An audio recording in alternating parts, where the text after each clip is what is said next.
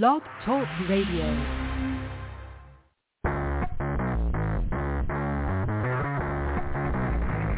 Hello and welcome to Action Radio. This is Greg Penglis coming to you from the historic district of downtown Milton on the banks of the beautiful Blackwater River.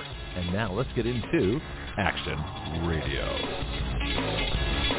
Yeah, let's do that as I'm trying to type in the name of my guest this morning into the thing, and it's doing the wrong thing, and I'm saving it wrong. We just had a quick chat off the air, so we are all set to go here. So this is going to be fun. So welcome to Action Radio from the Gulf Coast of Florida here in the Panhandle. And so it's balmy out there. It's foggy. It's warm. It's what winter should be, 70 degrees. So I'm having way too much fun. All right, I got a fellow pilot on the line here, although he's got a ton more experience than I do. But let me just get my welcoming theme here as I'm scrolling madly away down and introduce my guest of the day, who is Dr. Kevin Stillwagon. That's one of the most creative names I've ever heard, so I'm going to have to ask him the origin of where that comes from. But he is a pilot, retired Delta captain. We've got, what else has he been doing here? Chiropractor, and most importantly, though, is a crusader for truth, with those of us who've been fighting the government COVID response since the beginning, for this virus that only affected less than a percentage point of the population, seriously. So it's pretty amazing thing. So it's Monday morning. I'm still a little rusty. I've been got to shake off the weekend and get things in gear here. But I want to welcome my guest, Dr. Kevin Stillwagon, to the show. Good morning, sir. Good morning, Greg, and thanks for having me on today. I appreciate that. Well, it's great to have you on. This is going to be fun. So let's get you a cheer, first of all, for all the good stuff you do. So you have to tell me, where does your name come from? That is fascinating. Well, it's a German name, and I actually traced my family history and built a very large tree on Ancestry.com. And I found out that three brothers named Stellwagen, it was spelled a little differently, came over and settled in the Philadelphia area in the 1700s before the Revolutionary War. And my fifth great-grandfather, of course, signed up to be in the Revolutionary War, and he was captured. And when his wife found out about that, she decided to fight those guys as well, and actually went to the camp, and of course they weren't allowed to fight on the front lines. And so my fifth great-grandmother was actually helping to rearm the men on the front lines, helping them to restock the cannons, and she was also bringing them water in pitchers. And she actually got the nickname Molly Pitcher. That was my fifth great grandmother. Yeah, so I've got some,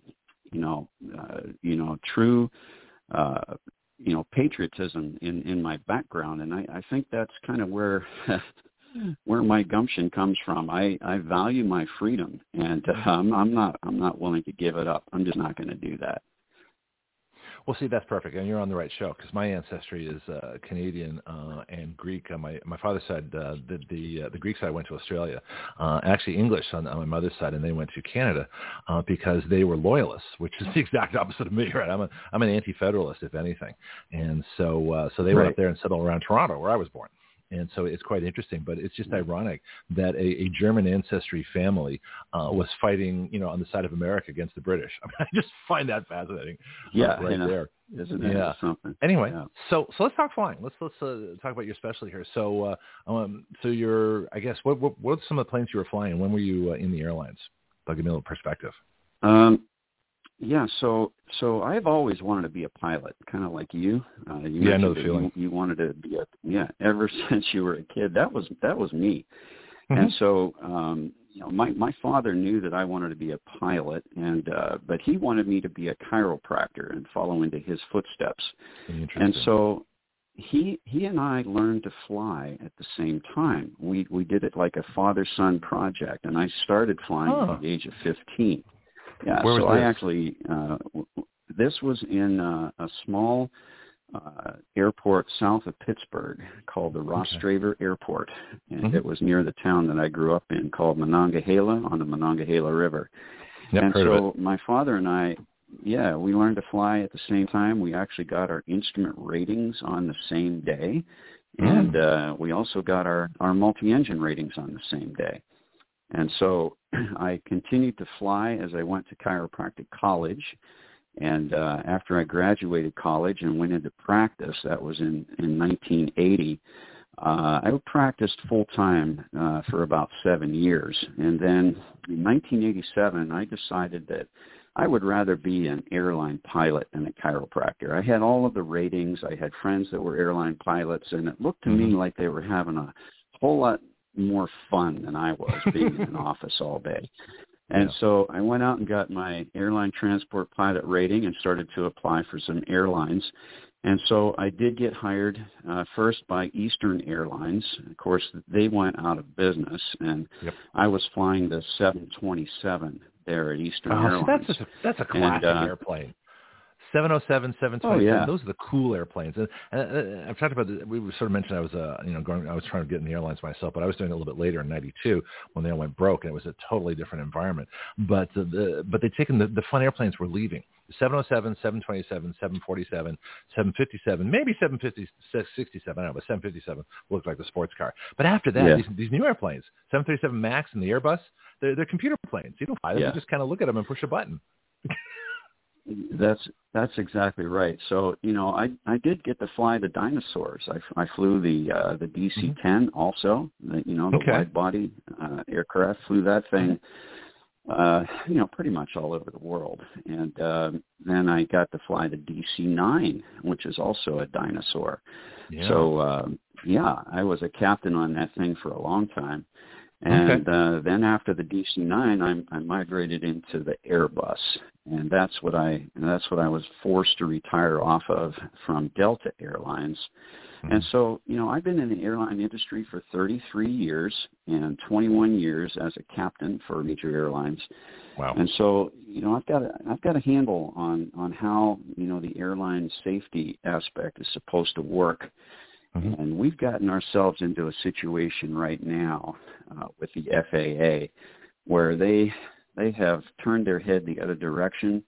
They're denying that pilots and flight attendants and mechanics and air traffic controllers have been injured by the so-called COVID vaccine, which is not even a vaccine. And they've turned their head the other way. And this is causing a serious problem with aviation safety right now because of myocarditis issues happening in pilots and the possibility of sudden adult death syndrome happening at a really bad time. So, I've been very vocal on that. That term is made up. That's a new term. What do you mean sudden adult death syndrome? There was no such thing, 3 years ago. This is a brand new term. Right. This is a euphemism for we really screwed up badly and we don't care because we're not liable. How am I doing? And they will throw a term at it like sudden adult death that doesn't mean anything because they're not giving you a reason for the death. But it's very clear that it's associated with myocarditis that can be a direct result of this shot. Yep. And they've admitted that. It's an admission from the pharmaceutical manufacturers, both Moderna and Pfizer. They had to get what's called a biological licensing application in order to get FDA approval. And that biological licensing application requires them to track the incidences of myocarditis out until the year 2027. So, this is still an experiment. It's still an experiment. People don't realize that. When you run out and get this shot, you're putting yourself into a trial that's running to the year 2027. And what really aggravates me is the fact that the FAA back in December of 2020, literally 2 days after Moderna got their emergency use authorization approval, the FAA came out and said, well, we recommend that all airline pilots go out and get this shot. Now, they did not mandate the shot, but they left the door wide open for all of the airline employers to mandate the shot. And that's exactly what happened, even though it's illegal. You cannot mandate an experimental procedure into anyone. You just can't do that. But it was done anyway. And, there's a lot of things that you can't do that were done. Really, we've documented a whole case. I was just writing down some notes here as we're talking here. So that's So doesn't this seem a little bit too convenient? You know, the FAA within 2 days of the CDC or FDA the FAA and the FDA recommendation. I mean, I think the fix has been in the whole time. I mean, we've had Judy Mikovits on the show. Brian Ervis is another chiropractor, by the way, too. He's not a pilot, but maybe we can encourage him. I know Brian. Yeah. Okay, good. You know, actually, that makes sense. He took his first flying lesson. I was there. He did that. Oh, I got to get in my book. I wrote a book, just to do a shameless plug here. I wrote a book called The Complete Guide to Flight Instruction, because after 2 years of instructing, I realized that everything we were teaching wasn't really working for general aviation pilots. Now, for the commercial guys, you guys get the procedures, the training, the experience, the practice, the latest SIM technology, and everything. But the basic general aviation pilot, they get a bunch of rote procedures and they have no ability to think because they're not taught to think. And so I devised an entire new training system on how to think and how to be pilot command from the very first lesson. You might get a kick out of it. I think it's on Amazon. The Complete Guide to Flight Instruction. So I'll probably play another shameless commercial during our time here. But I could have you back talking like flying stuff, but I want to get to the COVID stuff here. So Brian took his first lesson. Isn't that interesting? Doctors, chiropractors, pilots. It's a similar, if you want to accomplish something, it's a very much of an individual pursuit. Both of those things, medicine and flying, aren't they? Yeah, they are. And it's flying is so much fun. It's a sense of freedom when you're up there, just drilling holes through the sky. It's a blast. So, I want to get my own little home-built. Well, I'll see if I can get someone else. The Viper jet, which is a jet. It looks like a little military trainer, two-seat composite. 500 knot, fully aerobatic. That's my goal here. If this thing really takes off here at Action Radio. But enough of our own personal stuff. Let's get we have too many other things to talk about. Yeah. So I'm guessing you were forced to retire because of the COVID jab. Would I be right in that? Well, I was forced to retire because of the mask mandate, and this was before. Yeah, this was before the COVID, even rolled out. So I was forced to retire back in June of 2020, and that was six months before the COVID shot even came out. But I told my chief pilots, I said, you shouldn't be putting these masks on passengers, because it's not just a mask, as they call it. It's a medical device that restricts airflow. And I said, you're basically practicing medicine without a license. You're putting these masks on people that should never wear masks, like people with COPD and emphysema, and maybe people that are claustrophobic, and it's going to be a problem. And it doesn't stop the spread of illness anyway. Just read the box. I took the box in. They used to say that. That off.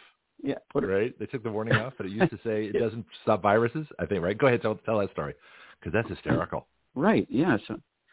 So I took it in, and I said, just read the box. It says right here, it does not stop the spread of any airborne illness. And, so what you're doing is not good. And I said, you've never tested this on pilots to see how it would affect their reaction time or their ability to think, or the decrease in oxygen level to the brain, the increase in carbon dioxide. You've never tested any of that. So, I'm not gonna wear it. I'm just not gonna do it.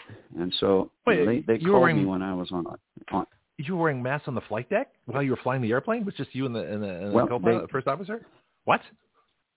There was some of that going on. Yes, there was some of that going on, and some of these pilots that were so frightened of dying from this so-called virus, they were wearing their masks all the time, even in the cockpit.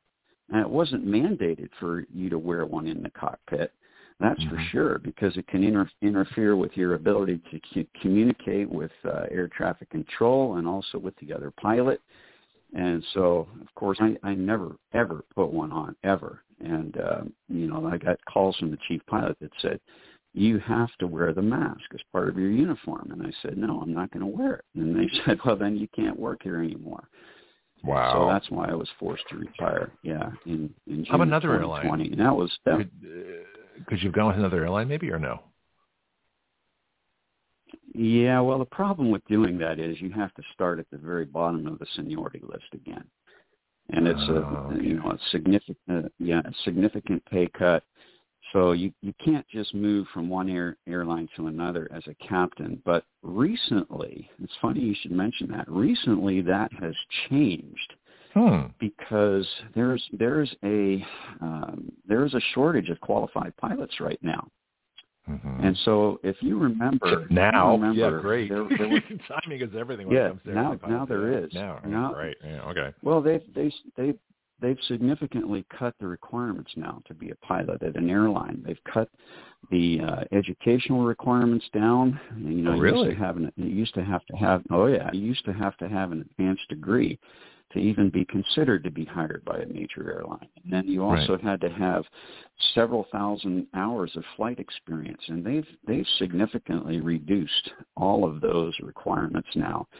And so what's happening is they're taking the pilots that are more qualified, and they are able to move from one airline to another, which is called direct captain hire at a new airline. And this is what happened with the Envoy incident. You remember there was an incident where, it was in Chicago, and it was an Envoy flight. And they were headed to Columbus, Ohio. And literally 90 seconds after they took off, the brand-new captain who was in training to get his captain certification died in the seat 90 seconds after takeoff. Oh wow! Now, luckily the guy in the right seat was a highly qualified instructor, and of course was able to take over the aircraft and get it back on the ground safely and get it to the gate. But yeah, this guy was a brand new captain. He was brand new with the airline, and he was a direct seat hire. Normally you get hired into the right seat and you build up experience, and then. If you get enough seniority, then you move into the left seat as a captain. But he was hired directly into that seat and was getting trained, and he died. Now, he was only 54 years old. He was in excellent shape. And, when you get hired by an airline, you are literally poked and prodded and checked and put on a treadmill. And, they just want to make sure that you're perfectly healthy. Mm-hmm. So this guy went through all of that, and now, he dies in the seat. And we think it was probably due to myocarditis and the sudden COVID shot syndrome. We can say it openly here. That's a COVID shot. I mean, I post things all the time on our X-ray vaccine group, it's private group. The COVID shots are just what else can you conclude? I mean, it's the only thing that's changed in the last few years. Yeah, well, that's right. There's a temporal association there. And so really the only way to prove it is to do an autopsy, and we can't even find out if they even did an autopsy on that guy. And so, the FAA is supposed to be the watchdog of safety here. They should have demanded an autopsy be done on that guy. They should have also demanded that the cockpit voice recorder tapes be pulled so that they could have heard the conversations between the brand new captain and the training captain to see if, the captain said anything about how he was feeling before this incident occurred. And that should be public knowledge, because public knowledge is the last thing that the government's considering. They're keeping everything secret. They've got pilots who are flying right now who are vaccine injured. Well, let's call it COVID shot injured, who are not saying anything because they're desperately trying to keep their careers, and they're endangering everybody in the plane and on the ground because of it. And yet we know that's going on. Yeah. Yeah, we do know that that's going on, and they're counting on what's called that pilot redundancy, and that's why there's always two. You mean luck? That's what they're counting on. Two pilots in the cockpit. Right. But, the danger here is that, and you've probably heard this, that aviation is hours and hours and hours of boredom interspersed with just a few seconds of stark terror. Well, except when you're a flight instructor. It's a little more often. Yeah. Sorry. And, when something goes wrong with a flight, if it's a mechanical emergency or you know, something happens in the back of the aircraft with the passengers or a flight attendant, that can get your heart rate up. See, that causes an adrenaline rush. And if you've got underlying myocarditis, that's really all it takes to send your heart into either atrial fibrillation or ventricular fibrillation. Describe that. Which means fibrillation. The heart is twitching instead of pumping. And it's not able to move the blood. And so you will lose consciousness. And unless you get that heart, you know, restarted and get the proper electrical flow moving through there, you will die. That's the sudden adult death syndrome that we're seeing. So what are those defibrillators called? AED something, or you know those devices? Yeah. The automatic defibrillation? AEDs, yeah. AEDs, thank you very much. They're on all... Yeah, they're on the airplanes. They're on all aircraft now. And the flight deck? They're required. Just in case. I mean, I'm joking. Well, they're not. You know. yeah, they're not. Of course, not on the flight deck. But yeah, every aircraft is required to have those. And we had an incident with Captain Bob Snow, who was flying an Airbus into Dallas, and this was several months ago. Mm-hmm. And literally 6 minutes after the full airplane, you know, 200 passengers on it. 6 minutes after the wheels were on the runway and he was parked at the gate, he stood up to, you know, repack his flight case to move to the next aircraft. And he had heart failure right on the flight deck. Wow. And luckily there was an emergency medical team that was literally at the very next gate. And so they were able to drag Captain Snow out into the jetway, and this emergency medical team was able to get his heart restarted, and they got him to a local hospital, and luckily he was able to survive, but he's lost his ability to fly now due to myocarditis. You know, when you have a definitive diagnosis of myocarditis, you absolutely cannot be issued a medical certificate to fly any aircraft. Even a glider or a small Cessna, you cannot fly. You're done. And that is because myocarditis is so freaking dangerous. It can end up causing the sudden adult death syndrome that we're talking about here. This is nothing to mess around with. Plus, the statistics have shown us that if you have diagnosed myocarditis and you don't do anything about it, your chance of dying from it are about 20% within 2 years and 50% within 5 years. It's funny you should say that. Because, well, I don't mean funny you should say it, but it's interesting. Now, I had really bad, well, not, I didn't think it was a bad heart murmur, but apparently I had an increasing heart murmur. And it turned out I had a mitral valve that wasn't fitting properly. And it had 50% blood regurgitation. So only 50% of my blood was flowing properly. So, and the danger, when I talked to the surgeon, he says, yeah, your biggest danger is heart swelling. He said at that time I had a 20% chance of dying in the next 5 years. And I think, but now you're saying it's more like 20% in the first 2 years and then 50% and, you know, 50% in the next 5 years. So I got surgery. And I'm bike riding and hitting the gym, and I'm running around. I'm healthy as, you know, I'm feeling like a 20-year-old. Having a great time because finally I had like full blood flow the first time. So I'm still curious though what happens because I want to go for an FAA medical too, but of course I'll be third class because I'll be flying privately. I'm not going to be flying commercially. But even so, I'm hoping that's not going to be a problem because demonstrably I'm healthier than I was healthy before. I just didn't know I had a potential for myocarditis or heart swelling and everything else. But now that's been taken care of, you know, I've got the surgery stuff to prove it, including the scar. Yes. It was interesting, but anyway, but the point is that these things can be fixed, you know, and so, well, from what you know about FAA medical stuff, just on a personal note, is that going to cause me any grief? Yeah. No, they can be fixed. And, you know, there are specific, they're called special issuances for flight medicals based on work that you've had done on your heart. And so, those are, you know, problems that you can get fixed, as you mentioned, and you can be issued a medical to fly. Okay. But if you do have diagnosed myocarditis, that's a no-fly. That's a do not issue. You cannot get a medical certificate, period. Well, that's how the surgery to make sure that doesn't happen. And then this COVID shot came out, and it's like, you can take the COVID shot? Hell no! You know. I've already had heart surgery. I'm not going to risk all the good work they did. That would be stupid. Well, that's what amazed me. I mean, why would the FAA knowingly allow something to be injected into pilots that causes something that would prohibit a pilot from flying? Mm-hmm. That doesn't make any sense. It makes absolutely no sense whatsoever. And so they did this probably out of fear. You know, everybody was afraid that, oh, if you don't get this shot, you're going to die. The virus is going to kill you. None of that was true. And they knew that. We had a perfect petri dish to look at this. It was called the Diamond Princess cruise ship that was quarantined off the coast of Japan in 2020. And, yeah, so, you know, about 9 people died from that. And they were all elderly and frail and comorbid. Those are the people who died.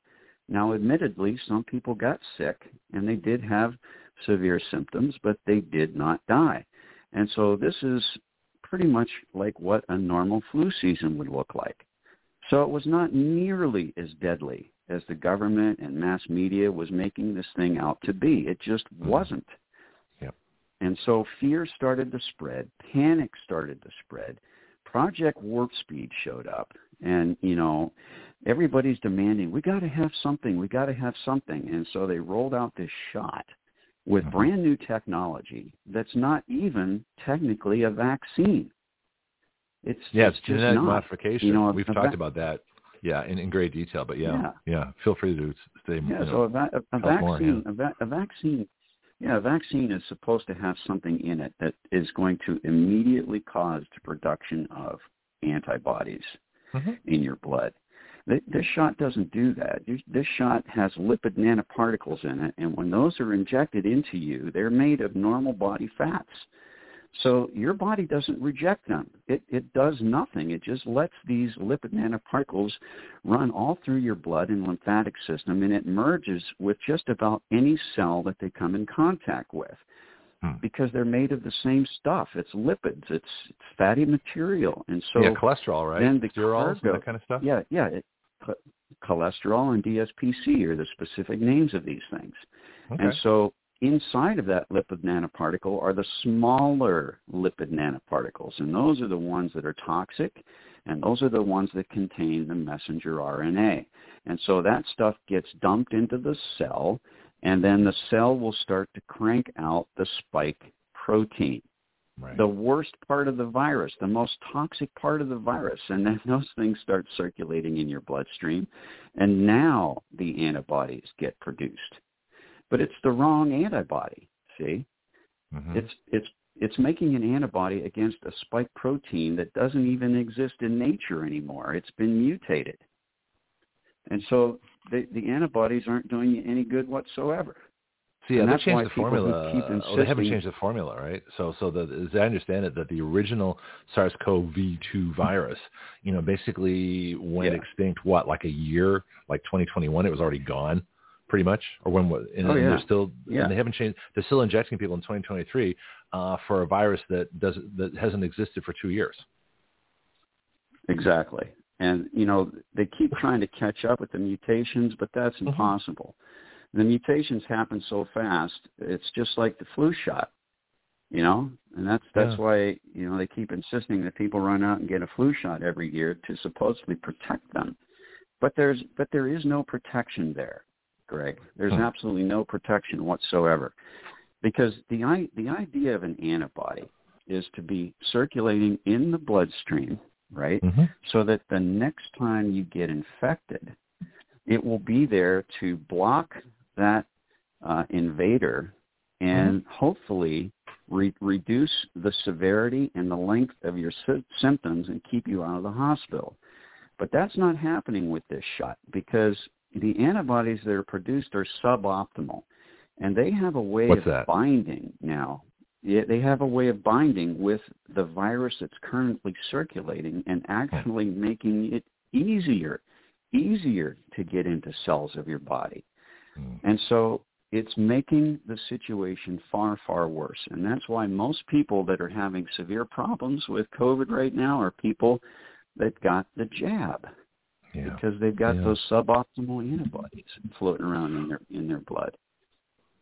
Well, let me ask you something about our immune system in general, because this doesn't make sense to me. So just on a theoretical logic, you know, we have what I call the logic and reason filter here, which everything goes through. So we have an immune system. I think, in fact, I'm positive that I had COVID, even though I was never tested, because I don't think the tests work. And we'll get into that in a minute, too.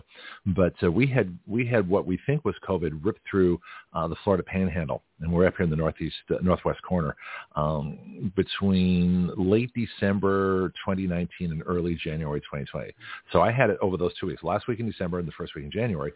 I've got the shows to prove it. I sound terrible. But I still did the show. I mean, I wasn't, you know, and I'm 63 now. So this would have, I would have been 61. Or 60, somewhere in there. Anyway, point being, I'm not spring chicken. I wasn't born yesterday, you know. And so with me, I did the show, and then I was working a full-time job and doing full-time radio, so I'm exhausted, right? And so I was perfectly set up for this kind of a virus, because I was already immune compromised, because I was trying to create Action Radio. And so I told the job, I said, look, I got to take 2 days off. You know, oh, we need you. I said, everybody's taking sick time. So how about that? Something's going on here. There's a bug going around. So we didn't know what it was. No one had ever heard of COVID for another few weeks, right? So anyway, so I took a couple of days, rested, and I was fine. I never lost taste and smell. You know, I never had some of this, but I had all the other symptoms. I had the worst cough in the world. I couldn't sleep lying down. I had to sit up. It was the first time in my life. But with a couple of days of rest, then I was fine. But I've got a really good immune system, and I've told this story before, because I was a tour guide in San Francisco for 8 years. So I met people from all over the world.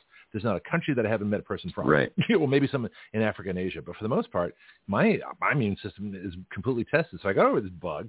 Never wore a mask, refused to get a jab because I didn't think it made any sense. But the point is the immune system, this idea, and here's the part I was getting to, the idea that we have to have an artificial drug, an inert virus put into our system to make our immune system do what it does naturally anyway. So why would you have to alert the immune system ahead of time when the immune system is specifically designed to always be on alert, but it doesn't kick into high gear until there's an invader. So why would you pre-do it, you know, before it's needed? I mean, the whole point of an immune system is it waits until it's needed. And when it's needed, it kicks into high gear. Same for my COVID, 2 weeks, right? So I was, you know, building up, and I was working, you know, sick for a while, and then I got over it. And then, of course, a couple of days of rest, you know, a couple of days later, I'm great, back at work, and I never look back. So what is it about is this just to sell vaccines? Is it, even aren't vaccines? Is it just the money end of it? But logically, there's no reason for a vaccine unless there's something so horrible that your body can't adapt to it before you're dead.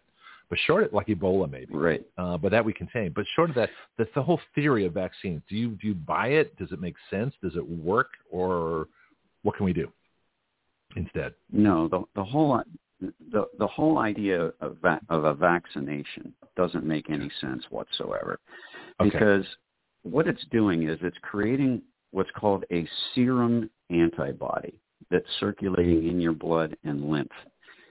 It cannot stop an infection. It can only react to the infection.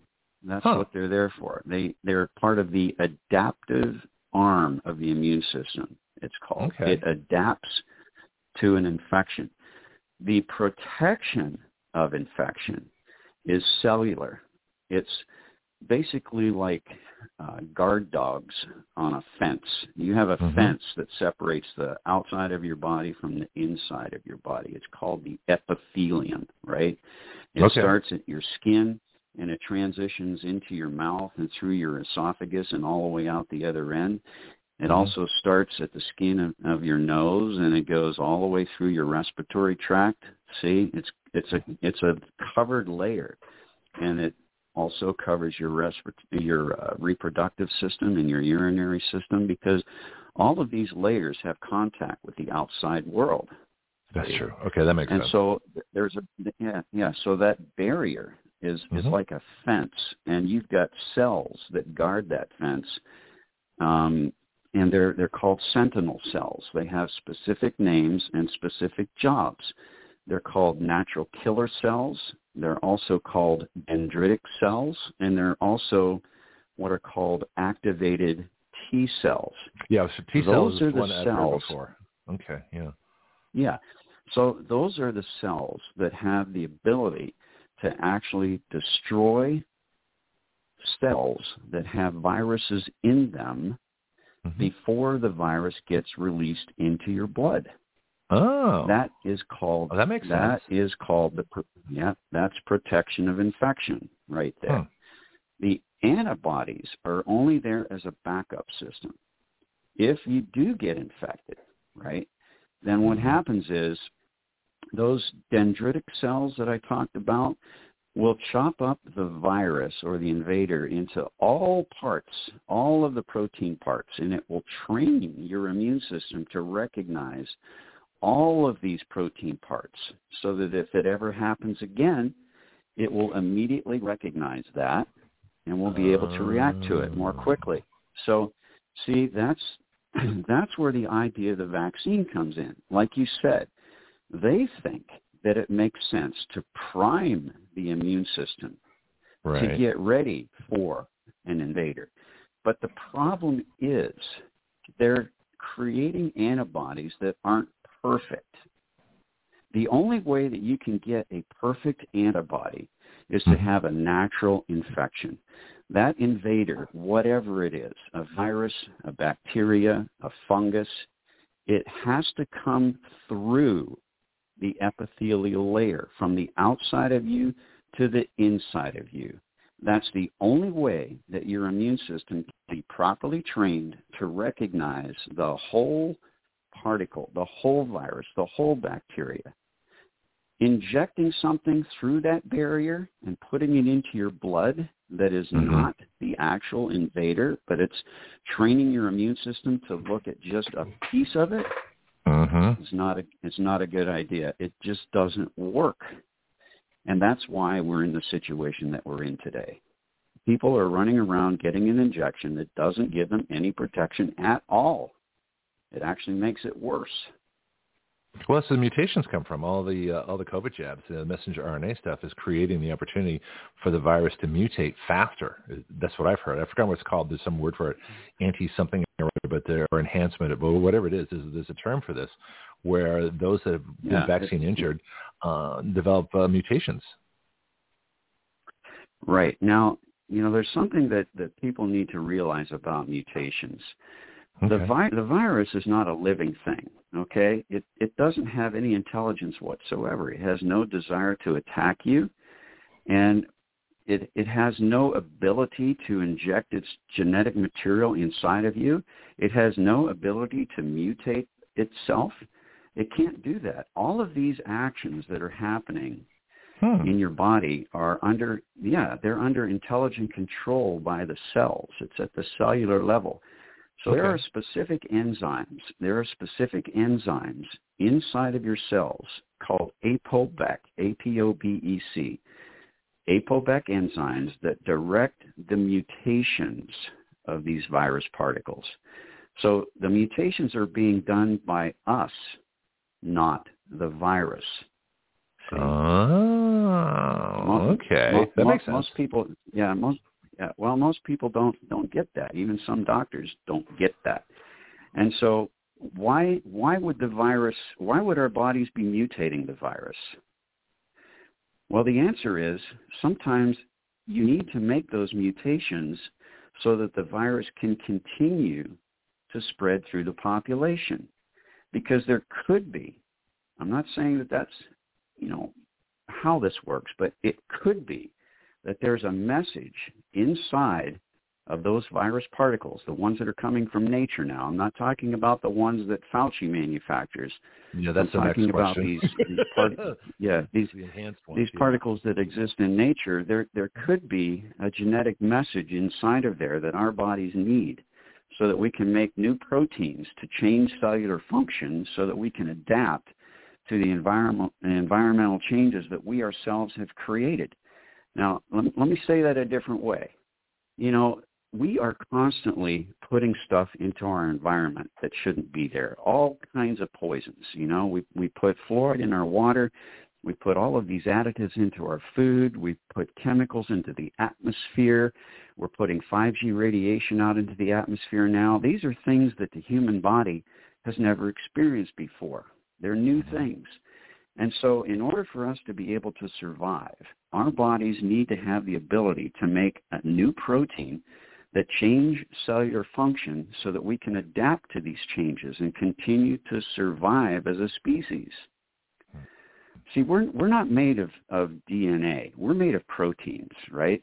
So the DNA that you were born with has the messages to make the proteins, which is what and who you are. And so if a new protein needs to be made in your body so that you can adapt to things that are happening around you, that message has to come from somewhere else. It could be that the message is in these virus particles. No, this is absolutely fascinating. So we need to talk about, and I found an article from an interview you had in RAIR, R-A-I-R, Rare Foundation USA, and this is from November 11th, 2022. So a little bit ago, a few months ago, but not too far back. And you said exactly the same thing here. I was reading about this is why this sounds familiar. It says, according to you, we breathe close to 100 million viruses daily, with or without a mask, because we know the masks are the space is too big and the virus is too small. But that does not mean that we get sick, because to get sick, a virus must break through the epithelial barrier. You've already talked about that.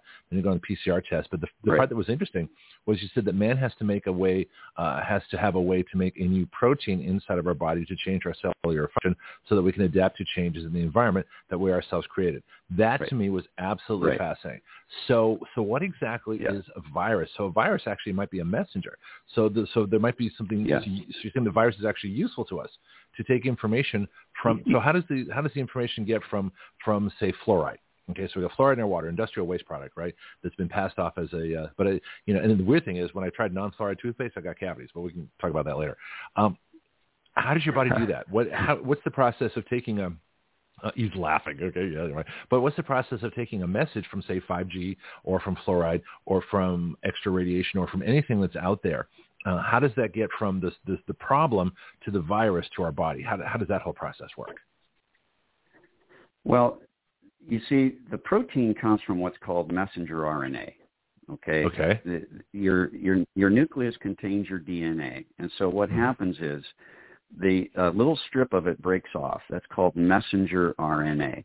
And that will leave the nucleus of the cell and go out into the cytoplasm. Now, that contains a specific message to make a specific protein. Now, if you need a new protein, then there's got to be another message, and it could be in these virus particles, okay? And so these APOBEC enzymes have the ability now to mix the messenger RNA that came out of the nucleus with the new segments of genetic material, maybe from a virus particle, and now you create the ability to make a brand new protein. See, so that makes a brand new cell then from the protein. So if I remember my basic high school chemistry, amino acids make our proteins. So it's like 4 amino acids. So are they recombining? Or is their body recombining the amino acids into all these different complex proteins? Yeah, that's right. There are 20 to 22 amino acids. Okay, so I was wrong then. All right, that makes sense. Yeah. So it's the amino acids that come together to actually form the protein.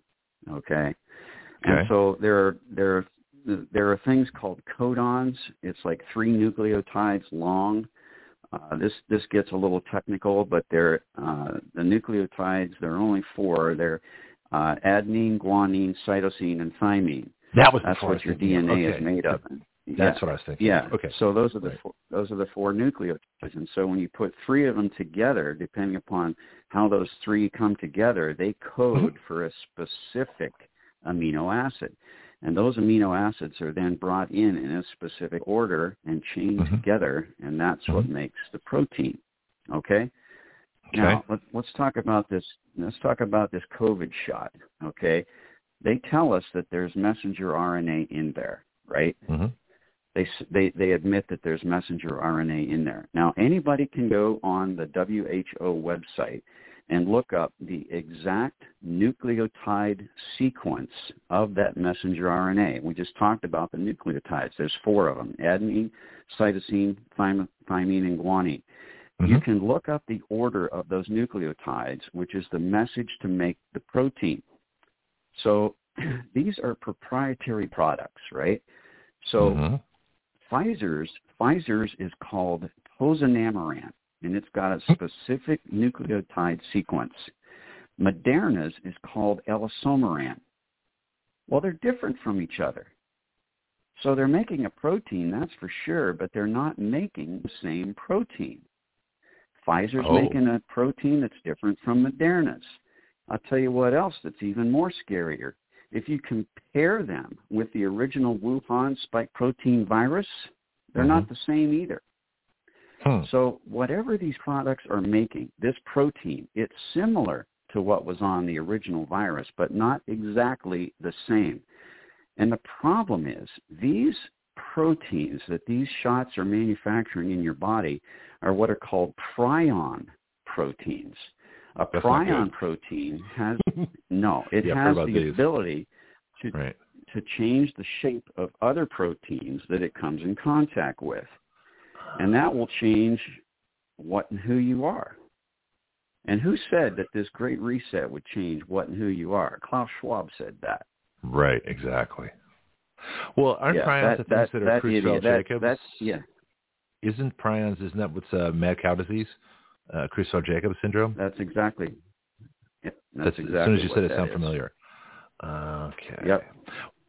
Well, what's interesting is I did a whole thing on the World Economic Forum, which I call the World Ending Forum, because they want to convince you that the world's going to end and only they can solve the problem, which, of course, is nonsense. It's the Reichstag fire. It's like the Reichstag fire on a world scale, you know, where the Nazis burned down the German parliament, blamed the Jews, and then said, you need the Nazis to save you from the Jews. Well, who's going to save them from the Nazis? Yeah. You know, and then we got World War II. It's the same kind of thing. You know, they're causing everything. They've got a fake climate hoax. You know, we've talked about that too. I've had Gregory Redstone on the show several times. And so again, this and we're pretty much worldwide. We've got anywhere from 50 to 60 countries that join the show at any time. And which is, Cuba now listens to, which is quite fascinating.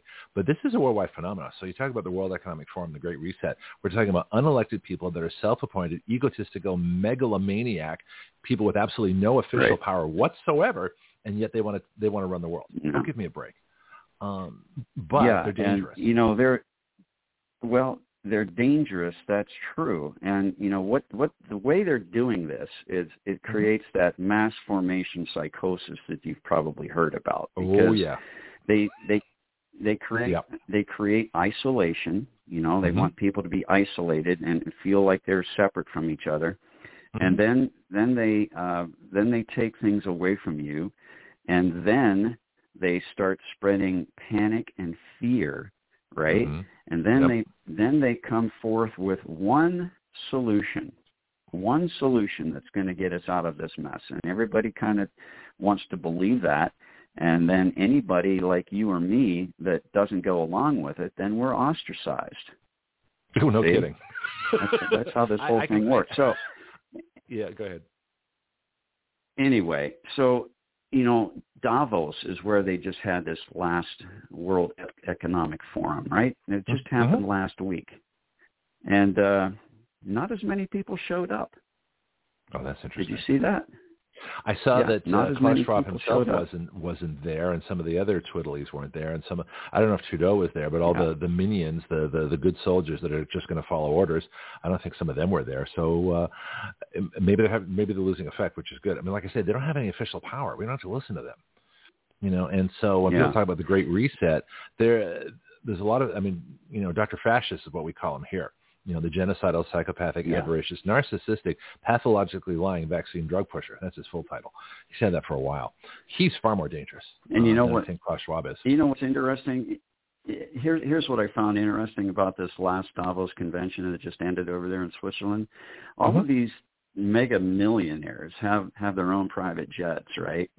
And so they all fly into this event. Well, guess what? All of the pilots were staying at the same hotel. And these guys got together and started talking and found out that none of them were jabbed.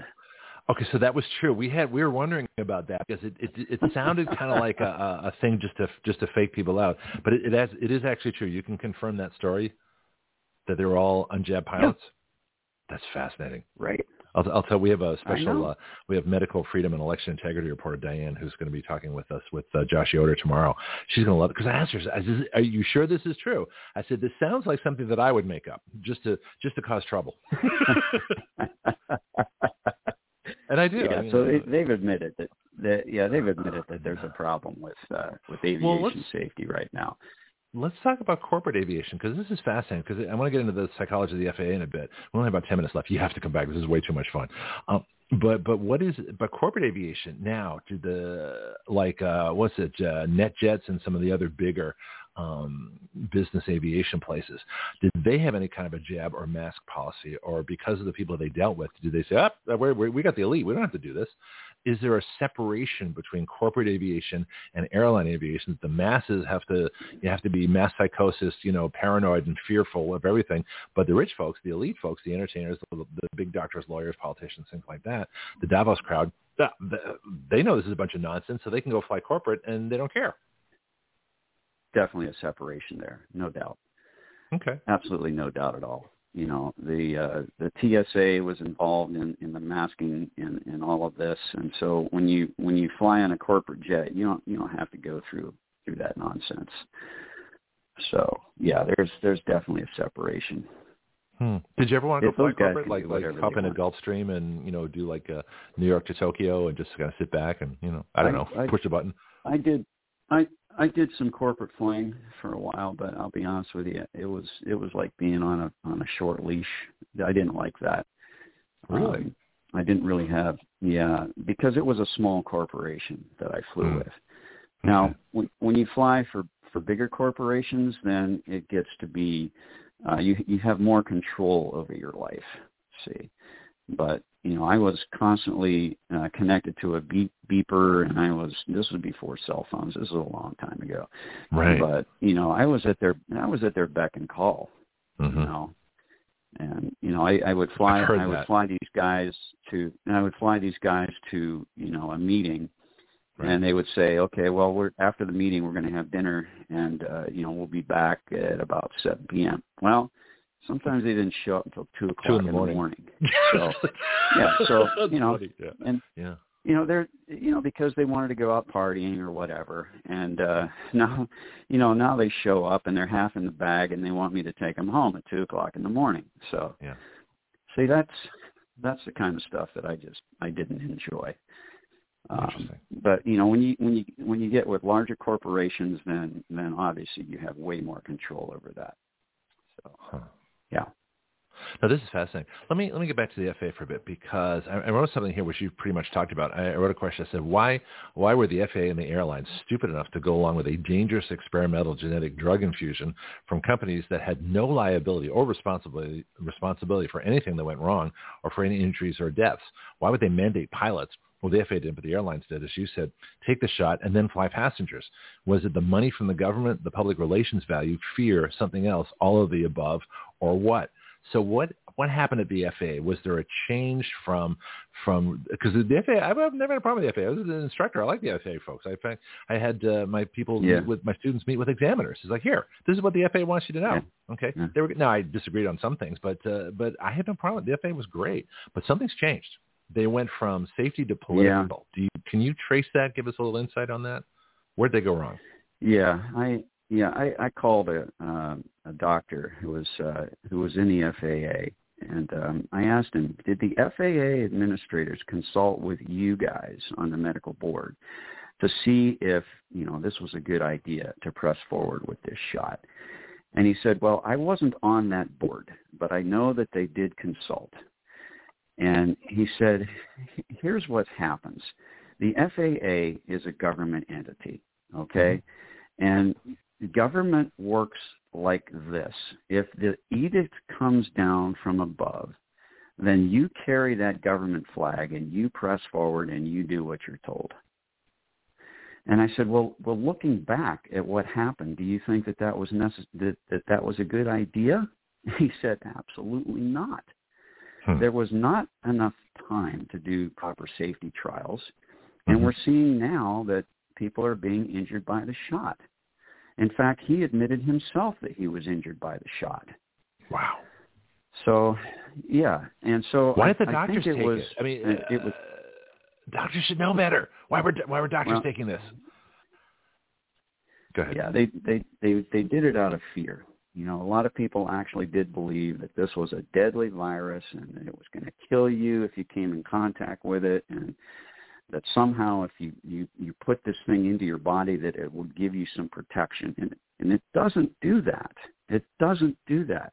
Yeah. You know, I've said over and over and over and over again, and I'll say it again on your show, the easiest way to spread a bioweapon is to convince people to inject it willingly, thinking that it's going to give them some kind of protection. And no, I agree. Exactly what happened here. That's not the first time I've heard that. It makes absolutely perfect sense. What is this fear we have of treating disease? Now, I read the Diderot Raoult study in Marseille, France. In fact, this is back in February 25th, just to give you a little timeline. February 25th, I had Bill Gertz on, and courtesy of my friend, Dr. Peter Pry, who I am convinced died of the COVID jab, nuclear weapons expert, specialist, all kinds of things. Bill Gertz told us February 25th that the Wuhan lab, the whole story of the Wuhan lab, and this is in 2020. And by February 27th, I'd written a bill for Congress. And that's what we do here. This is our citizen legislature. I'll tell you off air because we don't have time right now for a lot of it.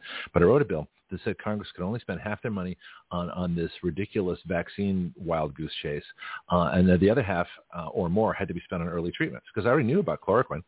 You know, I broadcast it March 2nd. Right. I said, this is government response to total hoax. It's March 2nd, 2020, right?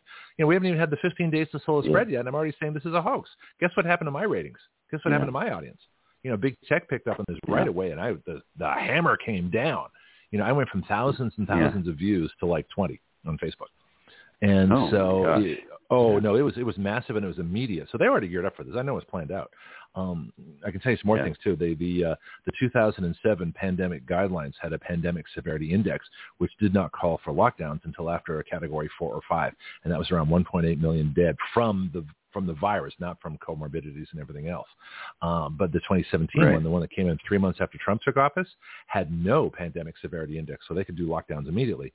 So this finding was planned. Right. So, but it wasn't hard to find this stuff. I found the study, I found the Declaration of Congress, that they were all briefed in March of 2020 that everybody was going to be exposed. We just had Peter McCullough on the show, said that 94% of Americans have had COVID. Well, that's way beyond herd immunity. So the information is there, but people, you just have to ask the right questions, and people aren't asking the questions. But that's kind of like my job and your job to fill in those gaps. Yeah. So see, you mentioned herd immunity. The herd immunity can only be reached. It can only be reached when enough of the population has the ability to not get infected. Mm-hmm. Does that make sense? It does. These people that keep running out and getting these booster shots, they're destroying that cellular level of protection that we talked about. That's where the protection is. And so when you keep running out and getting these booster shots, we know for sure now that it decreases the numbers of those sentinel cells that we talked about, the natural killer cells, the dendritic cells, the activated T cells. The numbers of those things all drop, and their ability to function properly drop as well. And that has a lot to do with the prion capability of this protein. And, it disrupts the ability of the immune cells to communicate with each other and secrete cytokines. See, all of this stuff comes together. And so these people are going to continue to get infected. And because of that, herd immunity can never be reached. Oh, that's interesting. This thing is just going to continue to go on and on and on, and it will not stop getting the shot. That's the most important thing. We talked about this in the show. You know, I used to have a PSA that I played about not getting the shot. Apparently, Dr. Mikovits said that there are treatments for it, and she talks about, you know, some various products and things in nutrition. You've mentioned that too. So, in the time we have left, and I don't know if you have any books or anything that you want to mention, or contact, or websites or things like that. Please do that too. But what's the best way for a vaccine-injured person to treat themselves? How do they get the spike proteins out of their system and anything else? Well, you have to stop the production of the spike protein. And the best way to do that, believe it or not, is free, and it's called fasting. You can either do a flat-out 3-day fast, or you can put yourself on intermittent fasting, which is basically 16 hours of not eating, and you do this mostly while you're asleep, of course. And this has been shown to actually have some really good results. Now, I recommend that people go to flccc.net, flccc.net. So, and there's a Who's that? Yeah, these are the frontline. These are Dr. Pierre Corey and frontline doctors, and they have specific protocols that they've come up with for people that have been injured by the shot. Some of these things you can do on your own, like fasting, and other things you're going to have to work with a physician. But it's all there on their website, and they're constantly updating their protocols. So that's where I recommend that people go. And yes, every disease is treatable, and you mentioned that. Every disease is preventable and treatable. Yeah. And so we should be treating the disease, not injecting things into people thinking that that's going to give them some protection, because it doesn't do that. It does the exact opposite. And that's what people don't seem to get. And all vaccines are like that, all of them. This one is particularly bad because of how it just targets that one little protein that doesn't even exist anymore. So if you wanted to read more about this, I've got a Substack. It's called drkevinstillwagon.substack.com, where I write about all of these dangers of all vaccines, all childhood vaccines. I also have some articles on there that I've written about early pilot deaths and how that happened and how that was tied to the COVID shot. And I've also got a Rumble channel. If you just go to rumble.com and type in my name, I've got all kinds of instructional videos on there. See, this is fascinating. Yeah, and it's like we're all one big happy family of activists. In fact, Jonathan Moseley just joined us here. He's our legal reporter, attorney outside the D.C. swamp, has a ton of experience in Washington. I don't know if he's had a chance. Let me bring him on right now. I don't know if he's had a chance to listen, because he's a busy guy. Jonathan, have you been following what we've been talking about at all this morning? And do you have a question for Dr. Kevin Stillwagon?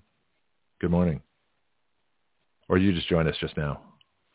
No, I'm just joining you now, because the listening over the phone and listening over the air are, different systems. So I just wanted to catch up.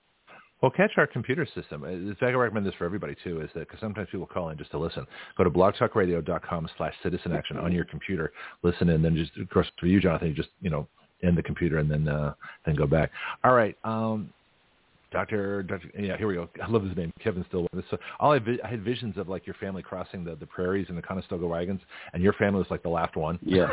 So they named you the one. That's kind of fun. All right. Any last anything else that we should be covering here? Because I have like a ton more questions for you, but I want to get Jonathan. Or if you want to stick around here and listen to our legal report, you're welcome to do that too. But I've got your Substack. I have my own Substack now at gregpenglis.substack.com. Okay. Great. Go ahead, sir. No, I was just going to say, if you got one of these shots, don't ever get another one, because we know now for sure that it's additional shots that are creating all sorts of problems, neurological, including myocarditis, and that's evident. So just stop the nonsense. There's no need to go out and get a booster shot. It doesn't work. Yeah. Yeah, I'm going to do another Substack today, probably on my bill. We actually write citizen legislation here. So just before I get to Jonathan, if you want to get a chance to go to writeyourlaws.com, I'll send you I'll text you too after the show. But I've got writeyourlaws.com, WRITEYOURLAWS, and you go to legislation, and then you go to all proposed laws. There are two bills, one that ends big tech censorship, and the other one that puts full product liability back on vaccine makers. And I'm trying to get the word out on these as much as possible. And if you want to come back and talk about those, great. If you want to if you read them and you like them and you want to share them in your Substack, that'd be wonderful also. So anything you can do to get the bills out there, because this would take care of our two biggest COVID problems, one being the complete restriction and clamping down of information, and two, the fact that these big pharma companies bear absolutely no responsibility for what they're doing, yet they make all the profits for something that we, the taxpayers, paid for. So, hope I can interest you in those two. We have to put liability back on vaccine manufacturers. That's a given. Otherwise, we're just going to continue down this road. Yeah. Absolutely. Sounds good. So, thanks for having me on this morning, and I'm going to have to jump out and. Okay. Thanks for joining us. This was great. Yeah, absolutely. Absolutely. And you can teach me how to fly my Viper jet when I get it. That'd be kind of cool. That'd be fun. That'd be a blast. Okay. Yeah. All right. Thank you, sir. Good morning. Appreciate it. Okay. Great day. Bye bye. By now. That's Dr. Kevin Stillwagon, pilot, chiropractor, one of the great COVID crusaders, getting the truth out there. And we just had a fascinating hour. It was really incredible. Pianki's on the line, too, so I'm going to bring him online as well with our usual Monday morning legal chat. Pianki, how you doing this morning? Yeah, when you get enough money, you can pay your guests, and they stay with you as long as you want them. Well, someday. Well, see, a lot of times folks have books. They have things they're talking about, like we were fortunate enough to get Christina Bob last week. And she had a book to talk about, which is now a bestseller, so doesn't need our help anymore. But being, Trump's lawyer, being One American News reporter, and the fact that I'm hoping she'll take our bills. She said she would take our bills directly to Donald Trump. Our little world here might be changing to a very big world very quickly. And so a lot of things are happening there. Let me get to Jonathan, and let's. You've got a ton of information you want to present, so let's talk about it. Let's talk about our scandal du jour. I think classified documents is the first one up, sir. I don't know which one's first, but that's a big one. That's and it's a long one. So. Better start there. Start with the biggest and the biggest topic first, then we'll worry about the rest of it. We'll see how time goes. Yeah. Okay, that's the opposite of the way I've approached it. We get completely lost usually because we see the biggest, most important first. Interesting. Yeah, biggest, most important first. So there's obviously there is a lot going on here, seen and unseen. I love Ray. Arroyo. I've never liked the thing seen and unseen, but that's what's going on here. I have a new phone, and so I don't know how to push what buttons to push. But hopefully sounds great. It will work. This sounds the best ever. But I figured keep this phone. Yeah. Well, yeah, no, it's true because I knew the other one was like out. In phone years, like dog years, it was like It was in the 90s. So so here we are. So we're now. I'm gonna put this into the probably ill-considered framework of what really happened. We're now seeing as we discuss this whole thing with the classified scandal thing. And by the way, my prediction of the final result is that Biden will not make it to 2024. How are they going to sabotage him? What do they do? I'm curious. I think it may be like when they convinced Nixon to resign. Although, frankly, if you just told if Jill just told him that it's 2025 already, then it's time to pack up and go. He wouldn't know. Wait a minute. It's funny you should mention Nixon because I've been covering some things that, especially from Roger Stone, was talking about how Nixon knew who killed Kennedy. Nixon was basically forced out. He thinks the CIA was involved. He thinks that CIA probably forced him out. So did they go to him and did the CIA go and say, "Yeah, Mr. Nixon, we got the deal you can't refuse. We want you to take you out of the presidency and resign now. Otherwise, we're going to make things really, really bad for you and your family." Did they do that? What happened? I think they do, and I'm gonna go ahead. I do, and I think, and I'm gonna explain it briefly the way I see it. And Kamala will then be president, but she's got her own problems, and then they have to choose a replacement vice president. So they're gonna have to make Gavin Newsom vice president so that he can run. All right. Let's follow this through a little bit here. Let's follow this through. So if Kamala, if Brandon resigns or forces to resign or if is found incompetent or the 25th Amendment him. See, I think, as I talked about, Jonathan and I talked a little bit about this yesterday, that I think the documents were placed there. I think, what do they call it? Planted? So documents were planted. I bet you there's Trump documents, and as you said, they go back, who knows how far back to his senator days. I think I've heard them in the news.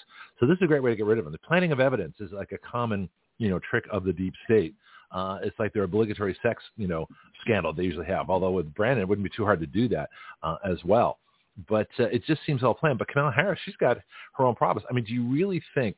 The American public has a hard enough time tolerating Brandon. But I guess they figure that it's going to be over soon, you know, so we'll sort of live through this. But the minute if she ever gets the White House, the first thing that's going to happen is China's going to invade Taiwan. And what's she going to do? Laugh? Yeah, you know, probably. But I'm that saying, would be a, I'm be, saying I think that making her president does not mean that she's going to be the nominee in 2024.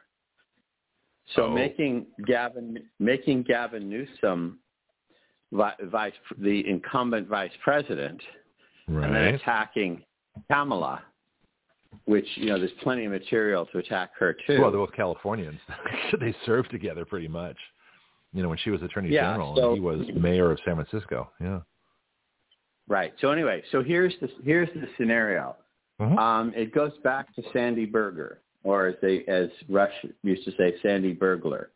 Now remember that there was 9/11, the terrorist attacks, 9/11 2001, mm-hmm, about 9 months into, I guess 8 months if you the inauguration is January 20, mm-hmm, into Bush's president after Clinton had left. So the thing is that like all leftists, the Clinton administration had played footsie with dangerous Islamic extremists, and Sandy Berger, the national security director for Clinton, mm-hmm, went into the National Archives and stole the documents that were most incriminating. The archives. Now, I've been to the archives. I've seen the Constitution. I've seen the Declaration of Independence. They're under glass. They're hermetically sealed. All this wonderful stuff. How do you steal stuff from the archives? Don't they have the best security in Washington? One would think. Well, or do you just go through there and just look at stuff? So the best. I mean, okay. First of all, I'm. You know, when we talk about the best whatever in Washington, saying, you know, what was I thinking? You know, that's like. That's like saying that the most innocent woman in a brothel. Right. Because I face this stuff in the January 6th things where they say, oh, we can't release this information because of security. Give me a break. Your average Walmart has better security than these people. But anyway, so. But he was caught and admitted it eventually, that he stuck them in his pants. Now the story also goes that he stuck them in his socks, but there are varying reports that he went in, he checked out as a researcher. I mean, he was the former, you know, only a year or so previously, the national security director. So he went in and he was allowed to look at these documents, and so he knows how to steal the documents. If he's not a security director, he knows how to steal stuff. Okay, all right, just checking. So he put them in his pants, and he walked out with them. And those were documents showing that, you know, that Clinton had cozied up to some of the people responsible, which, you know, is not necessarily an exact science who's responsible, but it was, they covered up the fact that he was, you know, that they were there. So they got away with it. He got a slap on the wrist. And with the Democrats, what always happens is whatever they get away with, they come back and do it bigger, mm-hmm, next time. So then we have these classified documents found in at the Penn Center at Pennsylvania University, this center, this phony center that never went anywhere. Mm-hmm. And, you know, the explanation is, and I've checked, you know, it's not just people saying this. This is in hard reporting, that the lawyers and people have cross-referenced which lawyers we're talking about and their billable rates were moving documents out of the Penn Center office, mm-hmm, and how you don't hire, you know, you hire movers. You don't hire lawyers to be movers. So these are like $1,000 an hour movers. Oh. Now, why is that? Why are they looking, you know, and apparently they're saying like, oh, we just found these. And what we're now finding out is no, they didn't, is that the the computer repair shop in Delaware got a copy of Hunter's laptop. Right. And now I'm just starting to wonder whether this is actually true, that somebody has a right to the data contents of a computer if they don't pay their bill. But in any event, he turned a copy over to the FBI. He kept a copy. He gave a copy to Rudy Giuliani, and many reporters, investigators have a copy. I mean, every bit of data from the Hunter Biden. Well, it's laptop. In the congressional record. Matt Gaetz, my congressman, put the whole thing in the congressional record. Anybody can figure it out or take a look.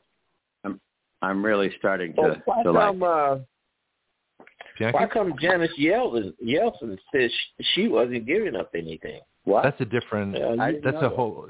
Janet Yellen, or who are you talking about? That's Treasury. The Secretary of the Treasury. That's a whole different issue. The Russian lady.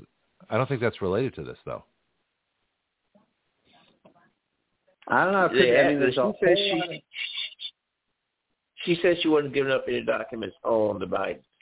But go ahead. I think you're on the right track. I just think it's the wrong person. So we'll have to figure out which of the people is not going to give up stuff. But the Yellen is the one, the Treasury, that says there's no inflation, that we have to pay our bills by raising our debt ceiling and a bunch of other nonsense. But we'll talk about her. That's more of a Friday chat. But hang on, Pianca. I'm going to get back to Jonathan on this. So the bottom line is, last week we discussed it was revealed, not by the government, of course, but it was revealed, this email that was written to Burisma from Hunter Biden that doesn't sound anything like Hunter Biden and clearly includes classified information. It's not the document. It's not the classified document in the folder, but it contains classified information. That's the one Miranda Devine tweeted out, that you told me about? Yeah. Miranda Devine tweeted that one out? Okay, all right. So that's publicly available now, so anybody can find it. And I posted it too. Right. And okay. I just restarted my computer and expected it to come back up again, but I'm searching for it. But I can find it. It's extremely detailed, extremely penetrating, high-level analysis of the turmoil in Ukraine, which at the time, remember, involved. Now, I've never had a high opinion of Oliver Stone, but he has a documentary on the 2014 coup arranged by the CIA and other Western foreign policy criminals. And I have to say that I respect the fact that he just asks questions and sits and listens. He doesn't spread, everything you hear about Oliver Stone. He's shown as just being a damn good journalist. He's just interviewing people and letting them talk. And he talked about how the pro-peace, the Ukrainian people elected a peace, let's get along with our neighbor president. And that was unacceptable to the corrupt interests in the United States and Europe. So they engineered a coup to throw out, what's his name? And they then installed a president that would be, continue the I can't think of it, the crime spree on behalf of Western interests. And Poroshenko, I forget whether Poroshenko was the one who was thrown out or was the one who, and I don't want to get that wrong without looking it up. I get mixed up with my Ukrainian names too, so it's not critical. And then we'll figure out who Pianki was talking about earlier, which is important too. All right.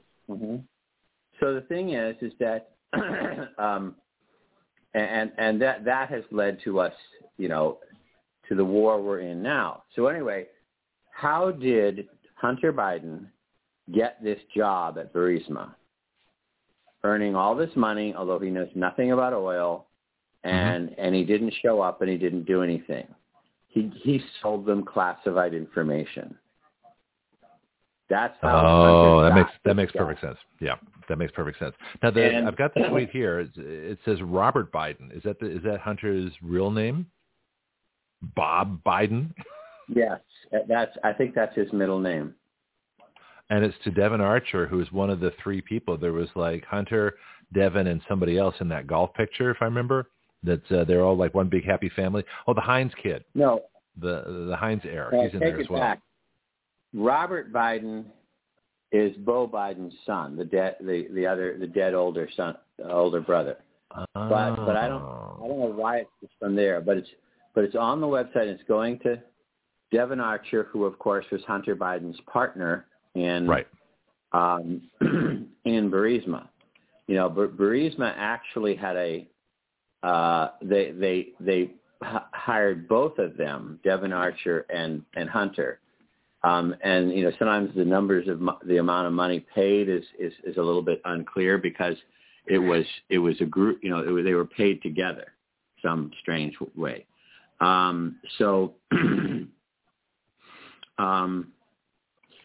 anyway, it's very detailed. It's not written in the style of either Hunter or any of these other people. In fact, it's not written in a style typical of any normal person. Well, it's written like CIA brief. I'm reading it right now. I can go into some of them if you want. Do you have a particular point that you remember, or you want me to just start with a couple of things so people get an idea what we're talking about? I mean, I talk about the style, but the fact that it talks about what's going to happen, you know, where the weaknesses are, where Burisma should affiliate politically, where they should invest financially. I mean, this is gold. If you're listen to this one. I mean, here's number 17. BSF, which I guess is Burisma, can actually have direct in discussions that'd be the State Department, energy, that'd be the Energy Department, and NSC, that's the National Security Council. They can devise a media plan and arrange for legal protections and mitigate U.S. domestic negative press regarding the current leadership if need be. That's number 17. That's not Hunter Biden. Right. I got a question. Yeah, Bianchi? I'm going to ask Jonathan. Now, that is a good thing. It's a good view to say that Hunter sold documents to the Ukraine in order to get his job with Burisma. Okay, what was on the documents? Well, the only thing we know is what's in that. I guess there's two actually now. I mean, we don't know the whole universe. But I would presume that if the CIA knew about it, then the Bidens, you know, cherry-picked it out of, you know, to take home with them. And now remember, in 2014, Joe Biden was vice president. And remember further that Joe Biden supposedly had this reputation as being this foreign policy whiz, which is totally unjustified. Mm-hmm. But he managed to convince the mainstream media and everything that he was, you know, Mr. Foreign Policy, you know, because he ate at an IHOP, I suppose, but, you know, National House of Pancakes.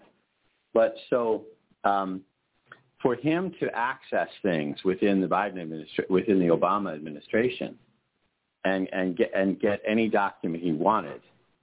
So I'm going to guess that what was in the documents was any dang thing that their friends in Ukraine wanted or would benefit them. And remember, I'll take a detour here. One of the things that's really bothering about this classified document story is like they keep saying that Joe Biden is cooperated with the FBI and everything. These documents are like at least 6 to 7 years old. So that's not cooperating. It's like saying I hate to just, you think you use anything that's stigmatizing or whatever, but you know, you've been running forging $100 bills in your attic for the last 20 years. and then you get caught, and you try to take credit for cooperating. Oh, I'm cooperating. Yeah, after you got caught.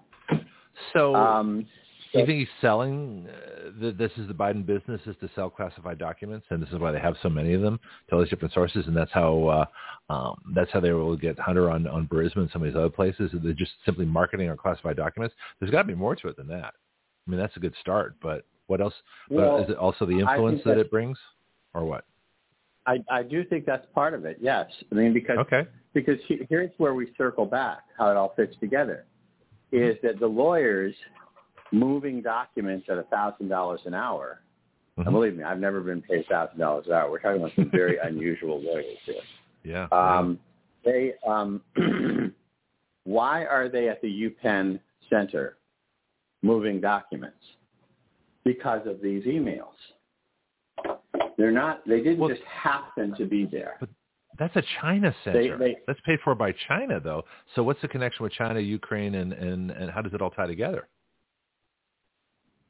Well, I don't know, but the thing, I mean, obviously, there were large donations to the University of Pennsylvania dedicated for this Biden Center. Right. And it would probably be in the Biden's desire, you know, not to harm China, but they represent them. They're like the Chinese ambassadors, right? To the government. Yeah. There is a Facebook meme of President Xi saying, "It's true, the Bidens are not for sale. We already bought them." Yeah. So. Why are the lawyers looking for classified documents? Because the email surfaced indicating that Hunter and the family obviously had access to classified documents. And so this is why they're looking. This is why they started looking. And this is my interpretation. This is news analysis. You know, I don't have the proof on all this stuff, but this is news analysis. Mm-hmm. This is the only possible explanation for why they're looking for classified documents. And then they start looking in the other places. Now, the problem is they're saying, now see, it's the same problem with Trump, although Trump's lawyers are being much more tight-lipped. They're saying, you know, they're saying in the court issues with Trump, you know, tell us if these documents were declassified. And the response is, well, what documents? How can I tell you if, it's like, they're also saying, like, you know, admit that these documents that I'm not going to show you, and I'm not going to tell you what documents I'm talking about, mm-hmm. Were in your house. Like, well, I can't do that. You have to tell me what documents you're talking about. It's like I show you a closed folder and I say, these were in your house, weren't they? Like, I don't know what's in there. Tell me what's in there, and then I can investigate. You know, no lawyer would, you know, Christina Bob is, the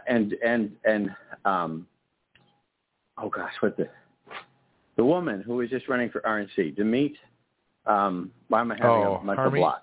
Harmeet Dillon. Yes. Yeah. Harmeet Dillon was, mm-hmm. you know, they're about, and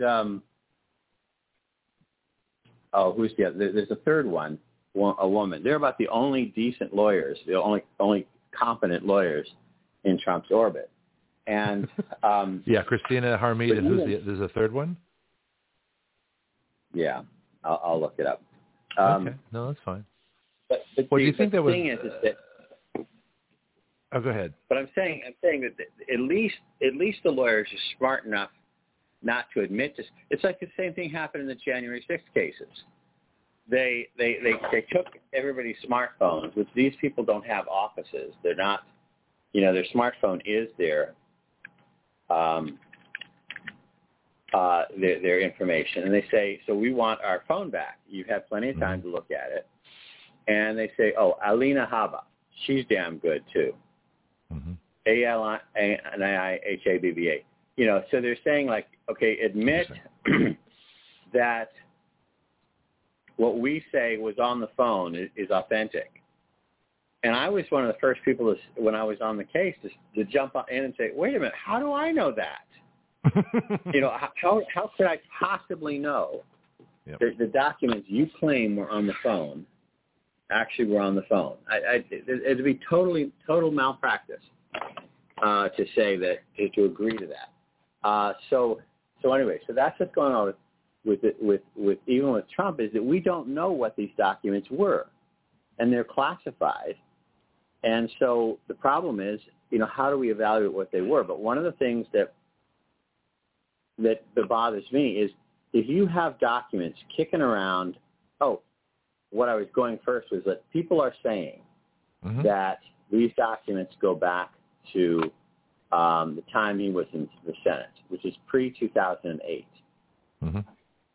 And everyone is saying we have no... There is no legal right to take, as a senator, to ever take classified documents home. So a lot of the analysis, like Jim Jordan and others, Ted Cruz, are saying that merely having them outside of a skiff, outside of their natural...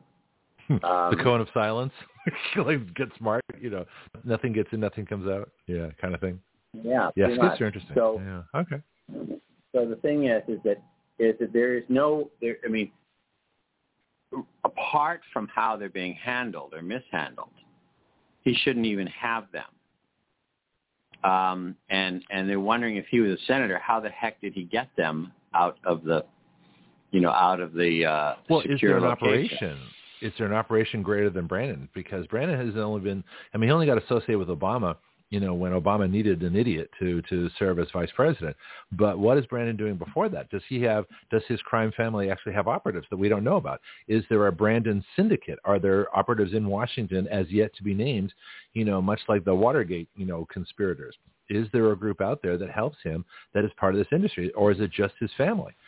Who knows how big this thing is? This is, he's been there a long time in Washington. Yeah. Uh-huh.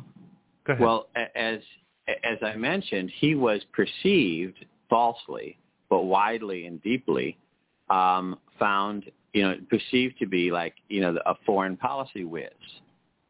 So consistent with what you're saying, he would be a natural. Now, he might be functioning as a cutout, as they say, a go-between, right? For people who want to sell things to to China and Russia and Ukraine and stuff. So, but he would be a natural. If you were going to find somebody who you think has access to foreign policy information, Joe Biden, unless you're smart enough to know that it's all BS, Joe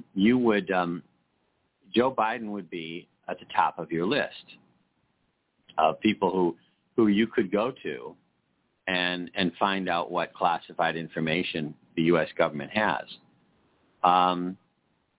So there, that's why I think it all comes together. But the thing that bothers me about this is, there are documents next to his Corvette in his garage, and we say, well, what documents are they? Well, they've been there for 6 to 7 years. How many documents were there originally?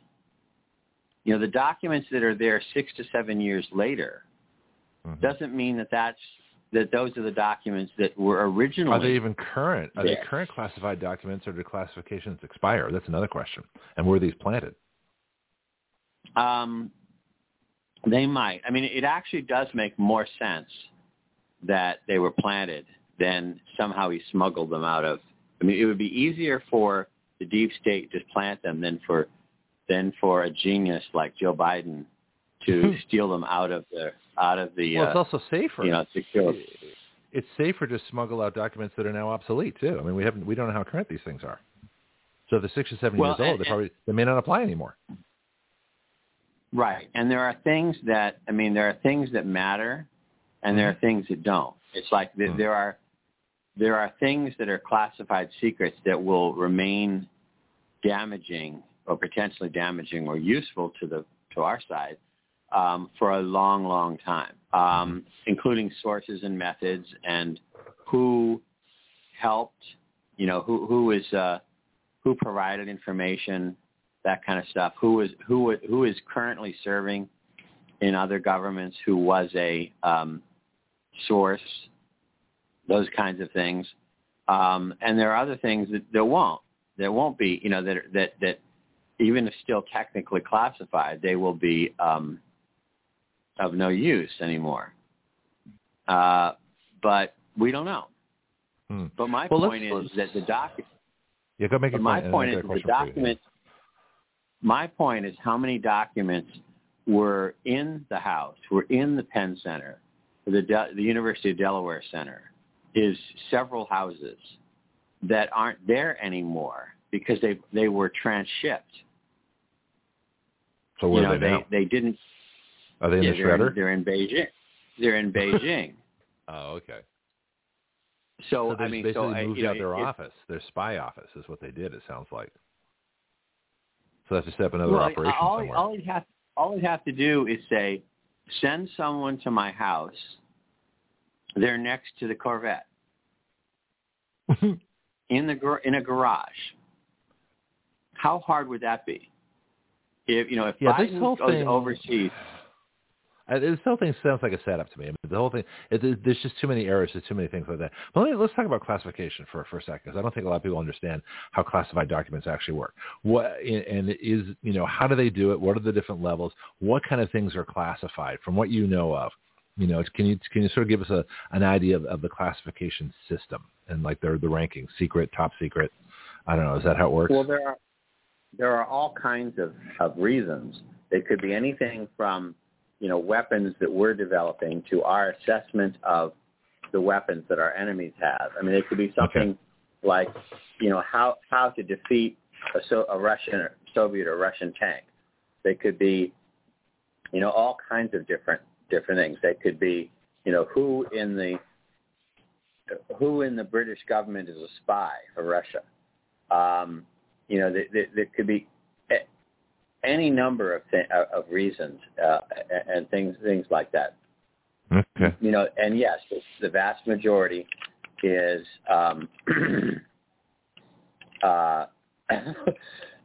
so military. So we're talking military secrets. We're talking state secrets, diplomacy, politics.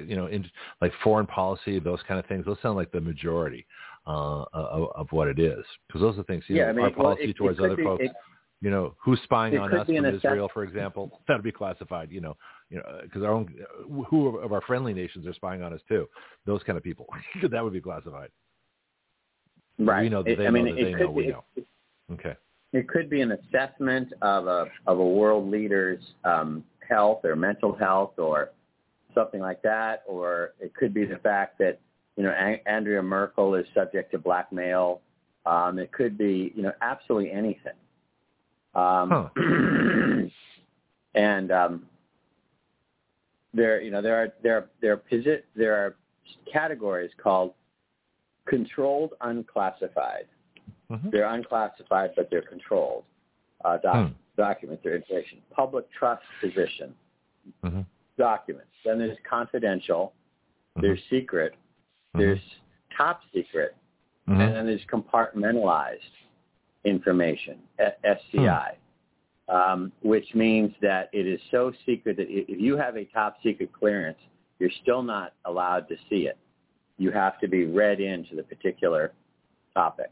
It's only the people who have a need to know are allowed to see it, and.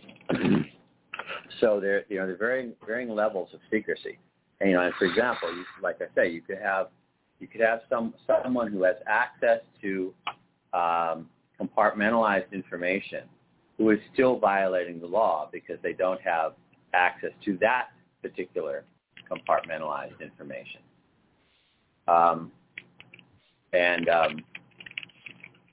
that sort of thing. Now, it is true that the president, and to some extent, the vice president is,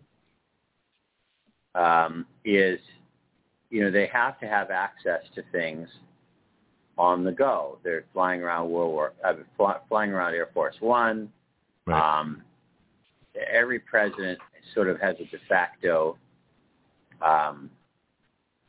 Southern White House or Western White House in the case of Reagan. So they may take their work home with them and have access to it. And, or they might be going I'm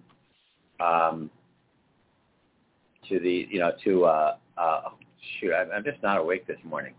I think we're getting a little off track. I want to kind of try to get a couple more topics in before we go, because we have about 20 minutes left. I think we're getting a little caught in the weeds here. Let me change the subject a little bit here if I can. Mike Pence. Now, I'm convinced that Mike Pence is a deep state operative who stole the election for the other party, first major candidate on a presidential ticket to do that. He's the one that purposely, I brought this up with Christina Bob last week, purposely blocked the Trump electors from being considered, helped with the coup, made sure that, did some arm twisting under the Capitol.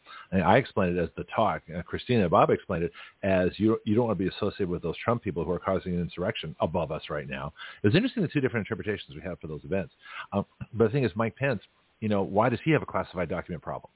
What is this? Is this the deep state's way of saying we can do this to you too? Or what do you think is going on with him?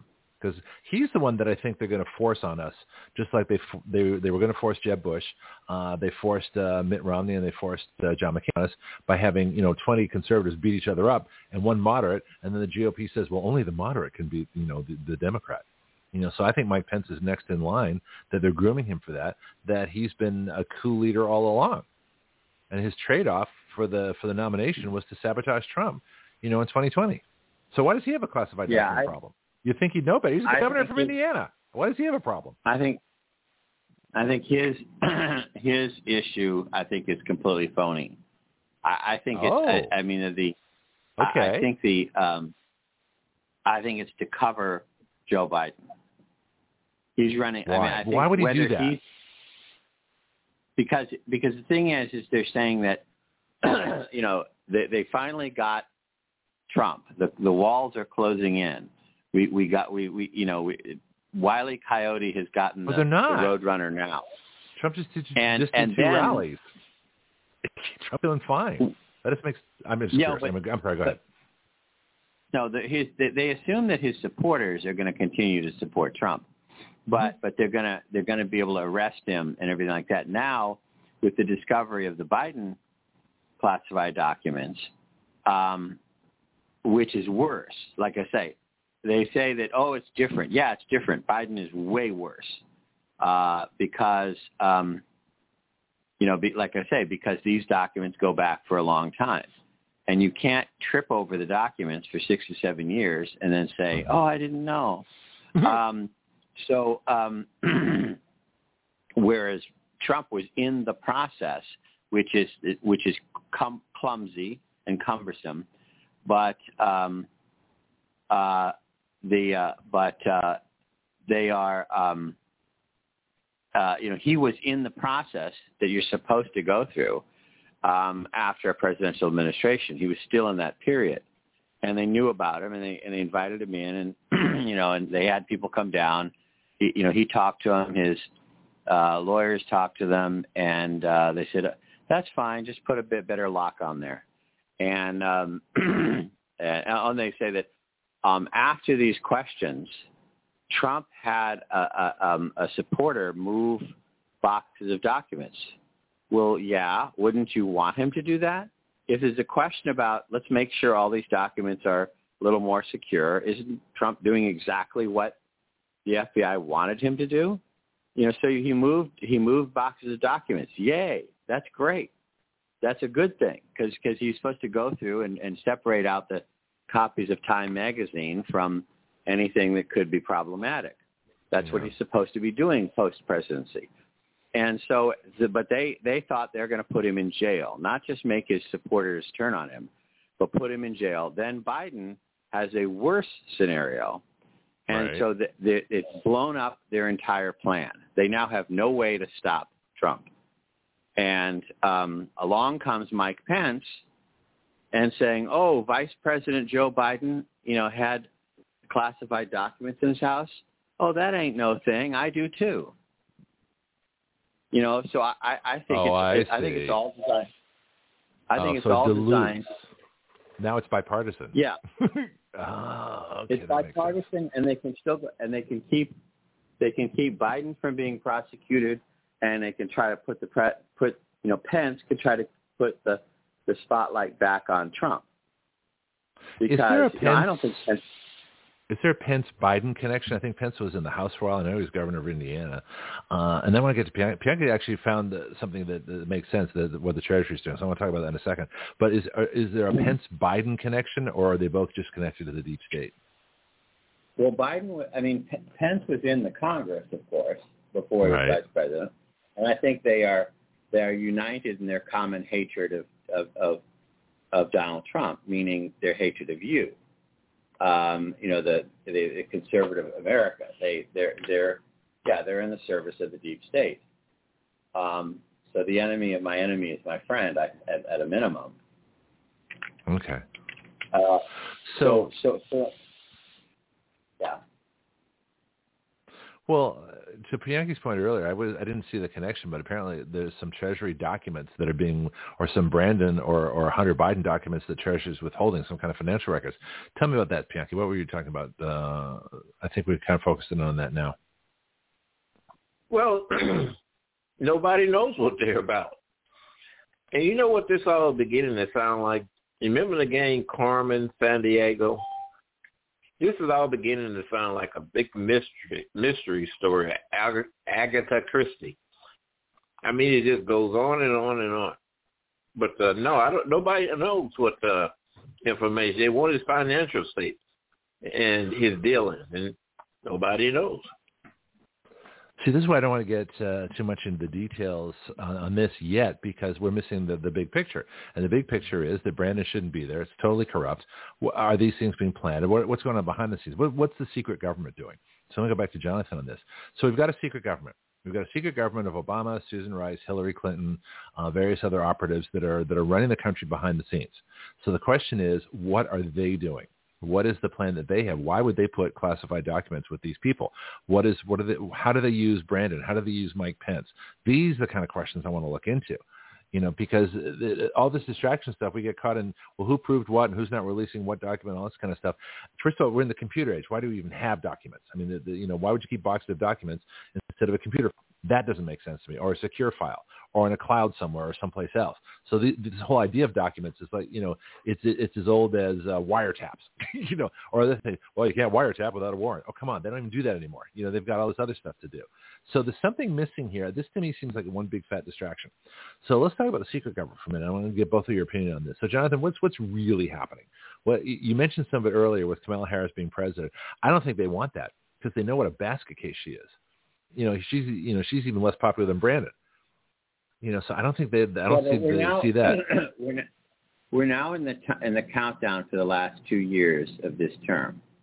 Okay. So I think the attention to me is on the election of 2024. They're not going to allow Kamala to be the nominee. Who's they? They will. Give me they. Who's the Democrat? The deep state. Well, is it Democrat Republican? Is it a combination? Are we talking about just the Democrat Party? I mean, yes. I mean, when you go back, the issue is that what we're seeing in the corruption, how the hell could $83 billion of weaponry be left in Afghanistan? Because now you have to buy it all over again. No, that was Obama's plan. That was Obama's plan to arm the Taliban. That was part of his destruction of America, and to arm the Islamic world. I mean, that was a given. That's why he brought all those people in on those airplanes. That's all. So Obama does foreign policy. Hillary does domestic policy. That's how I see them dividing the world up. Right, but third, the weapons manufacturers now have to backfill $83 billion worth of equipment that we gave away. So it's the warmongers. Permanent war class. That's what I call them. Yeah. So they're making hundreds of billions of dollars off this. You think they're going to let somebody stand in the way? Mm. If you have a gravy train of hundreds of billions of dollars, and one guy is going to stand up and expose it, I mean, it's amazing. You know, you talk about John F. Kennedy. They can't. They cannot allow a maverick, a true maverick, to run loose and expose their gravy train. So let's get real down and dirty here for a second. I'm going to talk about this very carefully because I want people to really understand. You know, you better listen to the whole show. Don't take my comments out of context.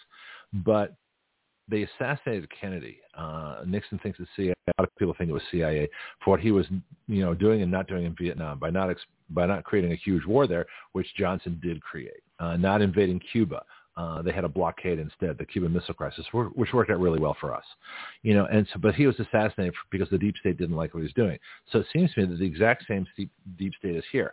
So my question is, how much danger is Trump in? And we've talked about this before. Would the deep state?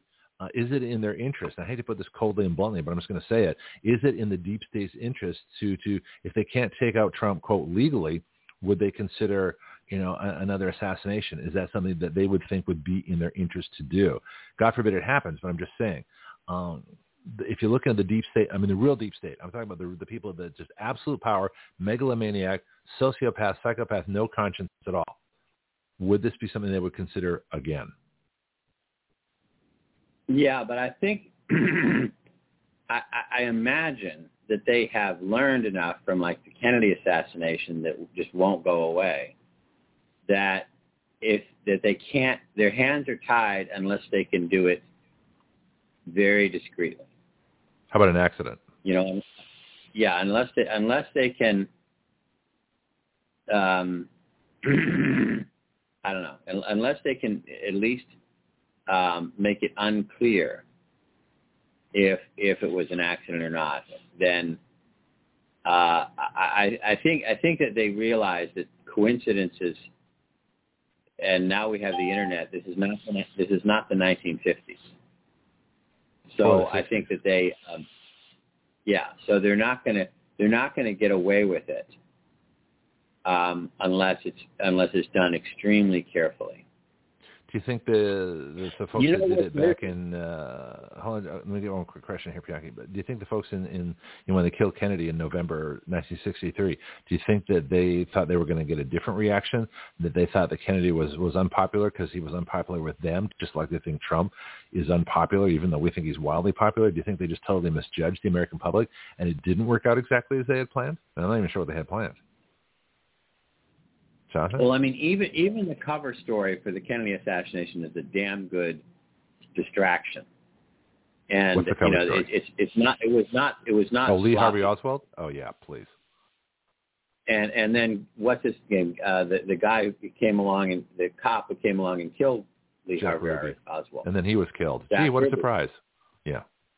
And right, so they were not sloppy, and yet it's still. I imagine that they had no idea that there'd still be a raging controversy to this day. Interesting. So. Okay. Jackie, what was your point?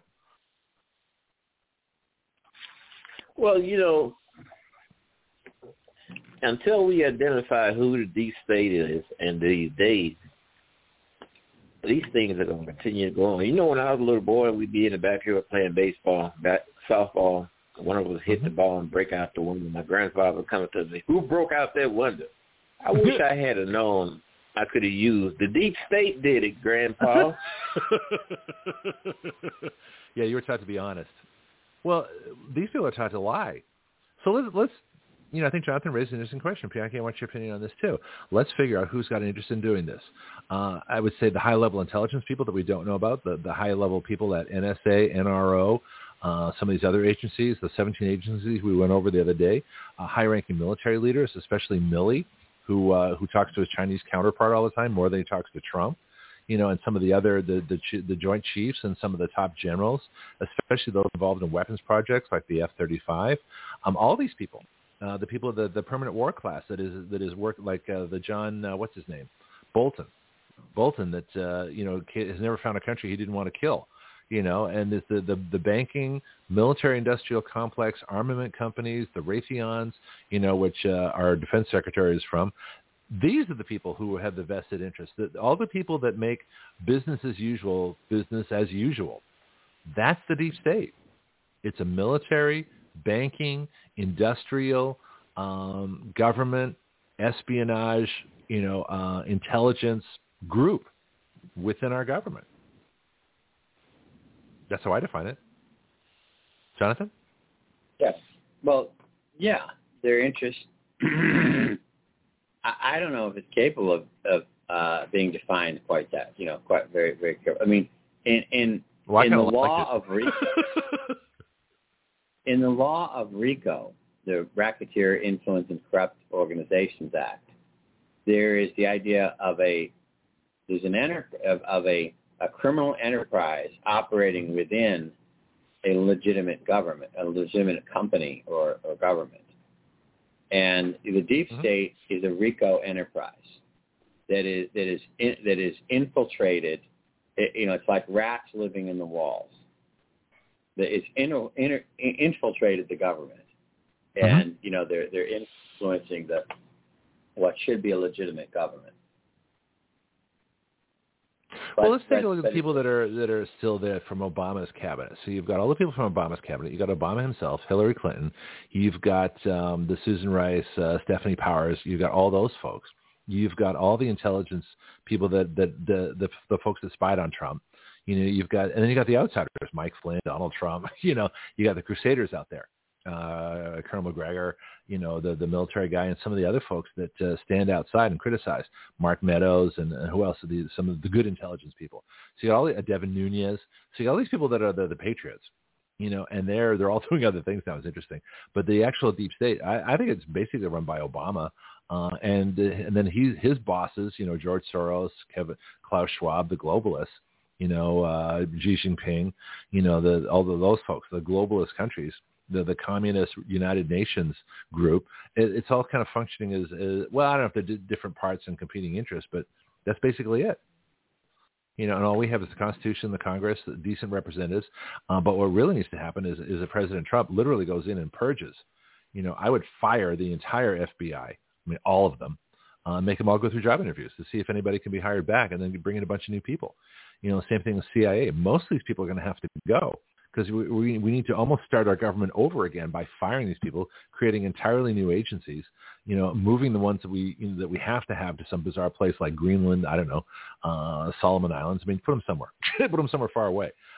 But we need to start our government over again and clean out the deep state. Pianki, what do you think? Well, yeah, that would be a good start. But the most important thing, somebody makes somebody else do something. It's always somebody. And we need to put our finger on that somebody. People say Soros. People say Schwab. Somebody is behind all of this, making these people make these adjustments. What was the prosecutor in the Ukraine? What was he on to? He got fired. Let's grab him and talk to him. Yeah, he could have been killed, under different circumstances. I don't know. I think that it's interesting that the things they're not doing, in other words, they want to do everything to Trump to destroy him, but they don't want to physically hurt him like they did Kennedy when they killed him. And so it's a very interesting change in strategy. I'm just curious. I'm, like I say, I'm just asking the question. I think Trump has had some physical attempts on him. Do we have anything documented on that? Or is that classified in a document somewhere in Biden's basement? Well, no, I don't think it's classified. And that's another thing. When you have these papers in your possession, don't you suppose to have a log of who visits the place where these papers are, your home or wherever, and so that the people are recorded and biometrically identified with a video or something? Jonathan, another question for you. Yeah, I don't understand the question. Like, do I know who controls that? Well, yeah, if you have in your control documents that's classified, and people come to your place, shouldn't they be required to log in? If you go to the National Archives, you got to log in if you're going to be looking at stuff. They want to know you got to show your ID or something. Right. Well, that's why you can't you know, the news media, you're not going to learn anything from the mainstream news media because other than the president and maybe the vice president and maybe the CIA director, you can't take those documents out of their secure location, whether it's the intelligence room in the Capitol or the CIA or whatever. You know, having them outside of a SCIF, you know, is it per se illegal? It doesn't matter whether you handle them well or not. You're supposed to read them in, you know, like Ted Cruz says, when he would read classified information and take notes, he cannot take the notes with him. The notes have to stay locked up. But how do they erase what's in your head? So they have to get you to log in, just like it is when you go to elementary school to see your child. You better go to the principal's office and sign a login. So yeah. You have to show identification. There has to be some biometrics, either a photograph or the cameras are rolling, because what's in your head, you can read it in there, turn around, and walk right out, and then do your business. I've got Diane on the line. Next. We're going to kind of sum up here. Go ahead, Jonathan, your comment. No, I was saying absolutely. I mean, that's one of the things that people have brought out about all this is that, especially at the higher levels of classification, there's supposed to be an individual document with a different number issued to each person authorized to have it. So how in the world could documents go missing for 6 to 7 years, and nobody said, hey, where's this copy of these documents? I mean, that's why I think it's a setup. There's too much of this that doesn't make sense. Let me, I just found something here from Right Wing Watch, which is, they call themselves a project of people for the American Way. So it was a conservative group. This is called Mantilla. Dorothy, I'll get you in just real quick with you. August 6th, which is Pearl Harbor Day. Hiroshima Day. It's interesting. So it's 2 years into Trump's administration. And the headline is, Trump has survived close to 12 assassination attempts, claims right-wing radio host David Janda. And that's Janda. It says, well, on Greg Hunter's USA Watchdog, who I also remember from my San Francisco days, YouTube program on Saturday, right-wing radio host, well, that categorization, right? David Janda claimed that President survived close to 12 assassination attempts while in office. And this is only his first 2 years, right? Says, I believe there have been a number of assassination attempts on his life since he took office. I've been told there have been close to 12 attempts on his life, and obviously he has survived those. I believe the difference, and then he talks about JFK. He says, I believe the difference between JFK and Donald Trump is the following. Donald Trump has the support of the military. Well, I thought JFK did too. Donald Trump, I believe, has not only the Secret Service protecting him, but I believe he also has another layer of protection that he has arranged for, paid for himself, for him and his family. So let's ponder that real quickly. Then I want to get to Dorothy. Do you think that Trump had these attempts, and do you think that he's different than JFK? I thought the military got along. Maybe because he didn't invade Cuba. Maybe they weren't clear about that. But are there enough differences? And does Donald Trump have an entire secret service? You know, an entire private family service. Well, JFK was warned about driving in a convertible limousine. He was warned on it. Oh yeah. I mean, there's lots of things that we know the whole. We can talk about the whole thing, but just about the differences between them. In other words, is the deep state wary of doing what they did before because it won't work the same way, and that it's not. They've decided that it's not in their interest. You know, they're gonna if they want to remove Trump from running, they have to do it legally and or political relations or a bunch of other stuff. They can't do it the old-fashioned way, you know, political assassination. That's what I'm curious about. Final comments, then we have to go. I think so. I think that the American people are more sophisticated and aware, okay, than in times past, and the ability to communicate with each other is so much bigger that. I think the good old days are no longer with us. So they can only, so they're limited to overthrowing, foreign governments like Ukraine in 2014. Mm-hmm.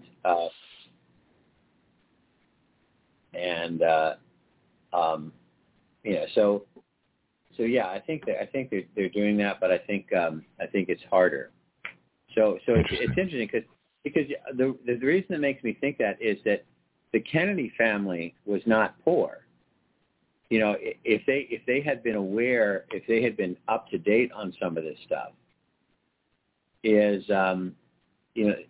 Kennedy family could have afforded it.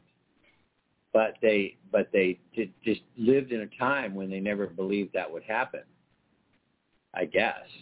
And Bobby was Attorney General. Well, I want to take this up next week. This is going to be interesting. Pianki, final comment, and then Jonathan, thank you very much. My final comment is this. Uh-huh. Just changing the White House, changing the president and vice president is not enough. Right. These people, these individuals have got to be identified.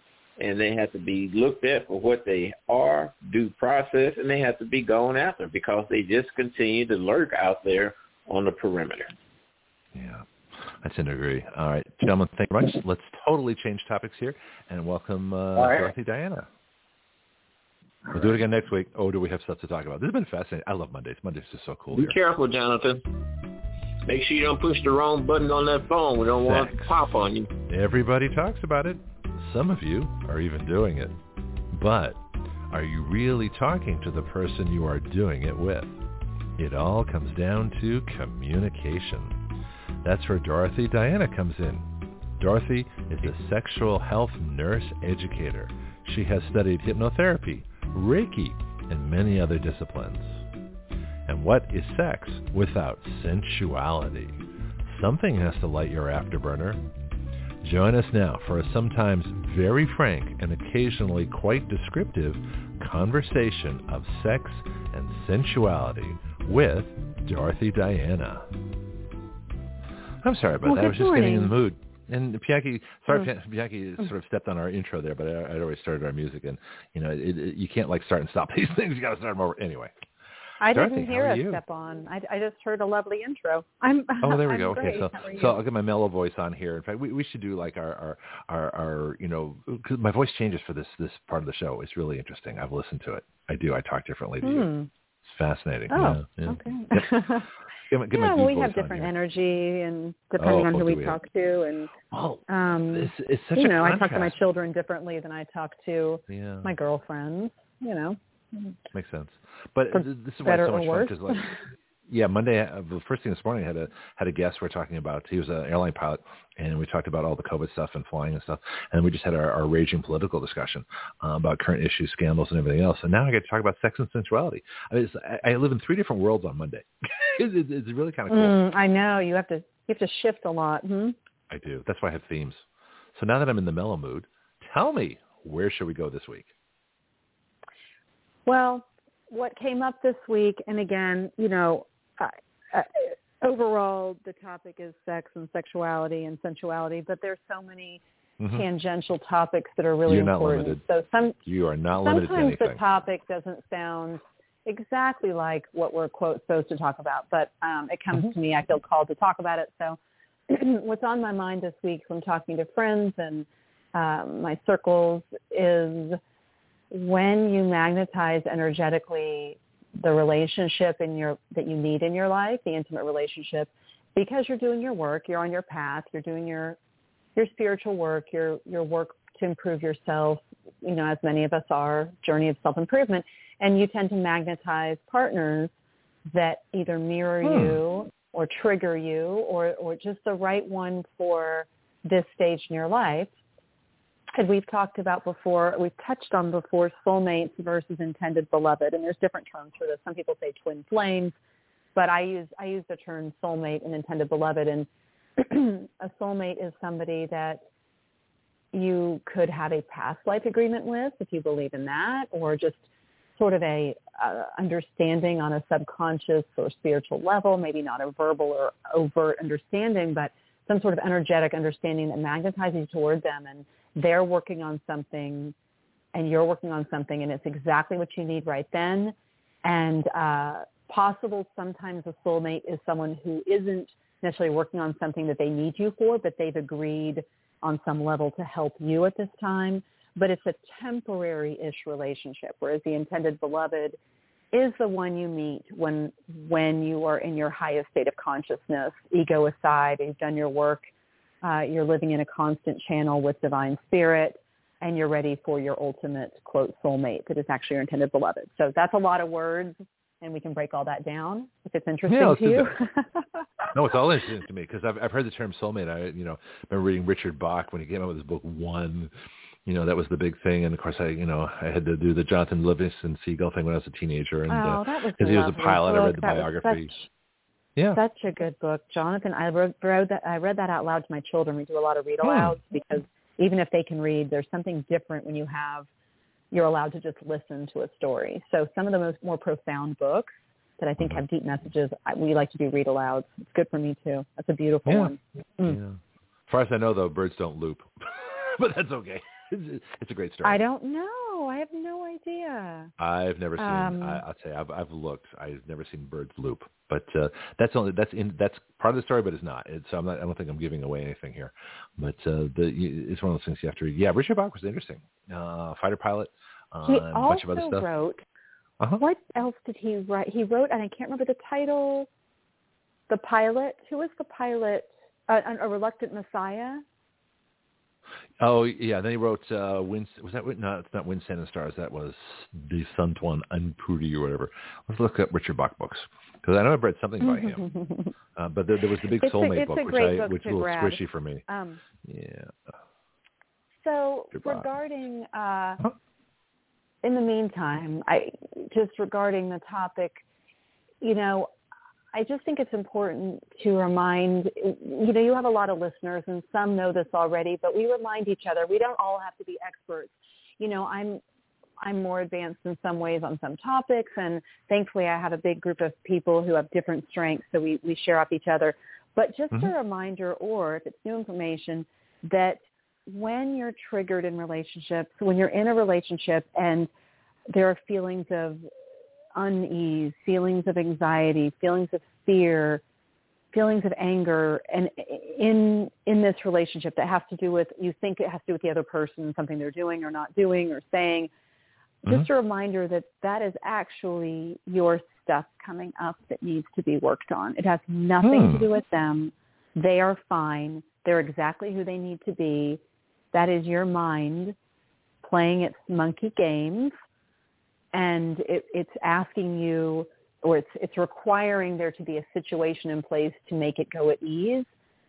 But even the need to have something happen outside of yourself to make your mind at ease is showing you, showing me, showing us when it's happening to us that we have work to do, because ease comes from inside. Ease comes from a faith, a peace, a trust, curiosity, and surrender to the moment. So the goal is not to require something outside of ourselves to be a certain way, including our intimate partner, in order for us to be at ease, right?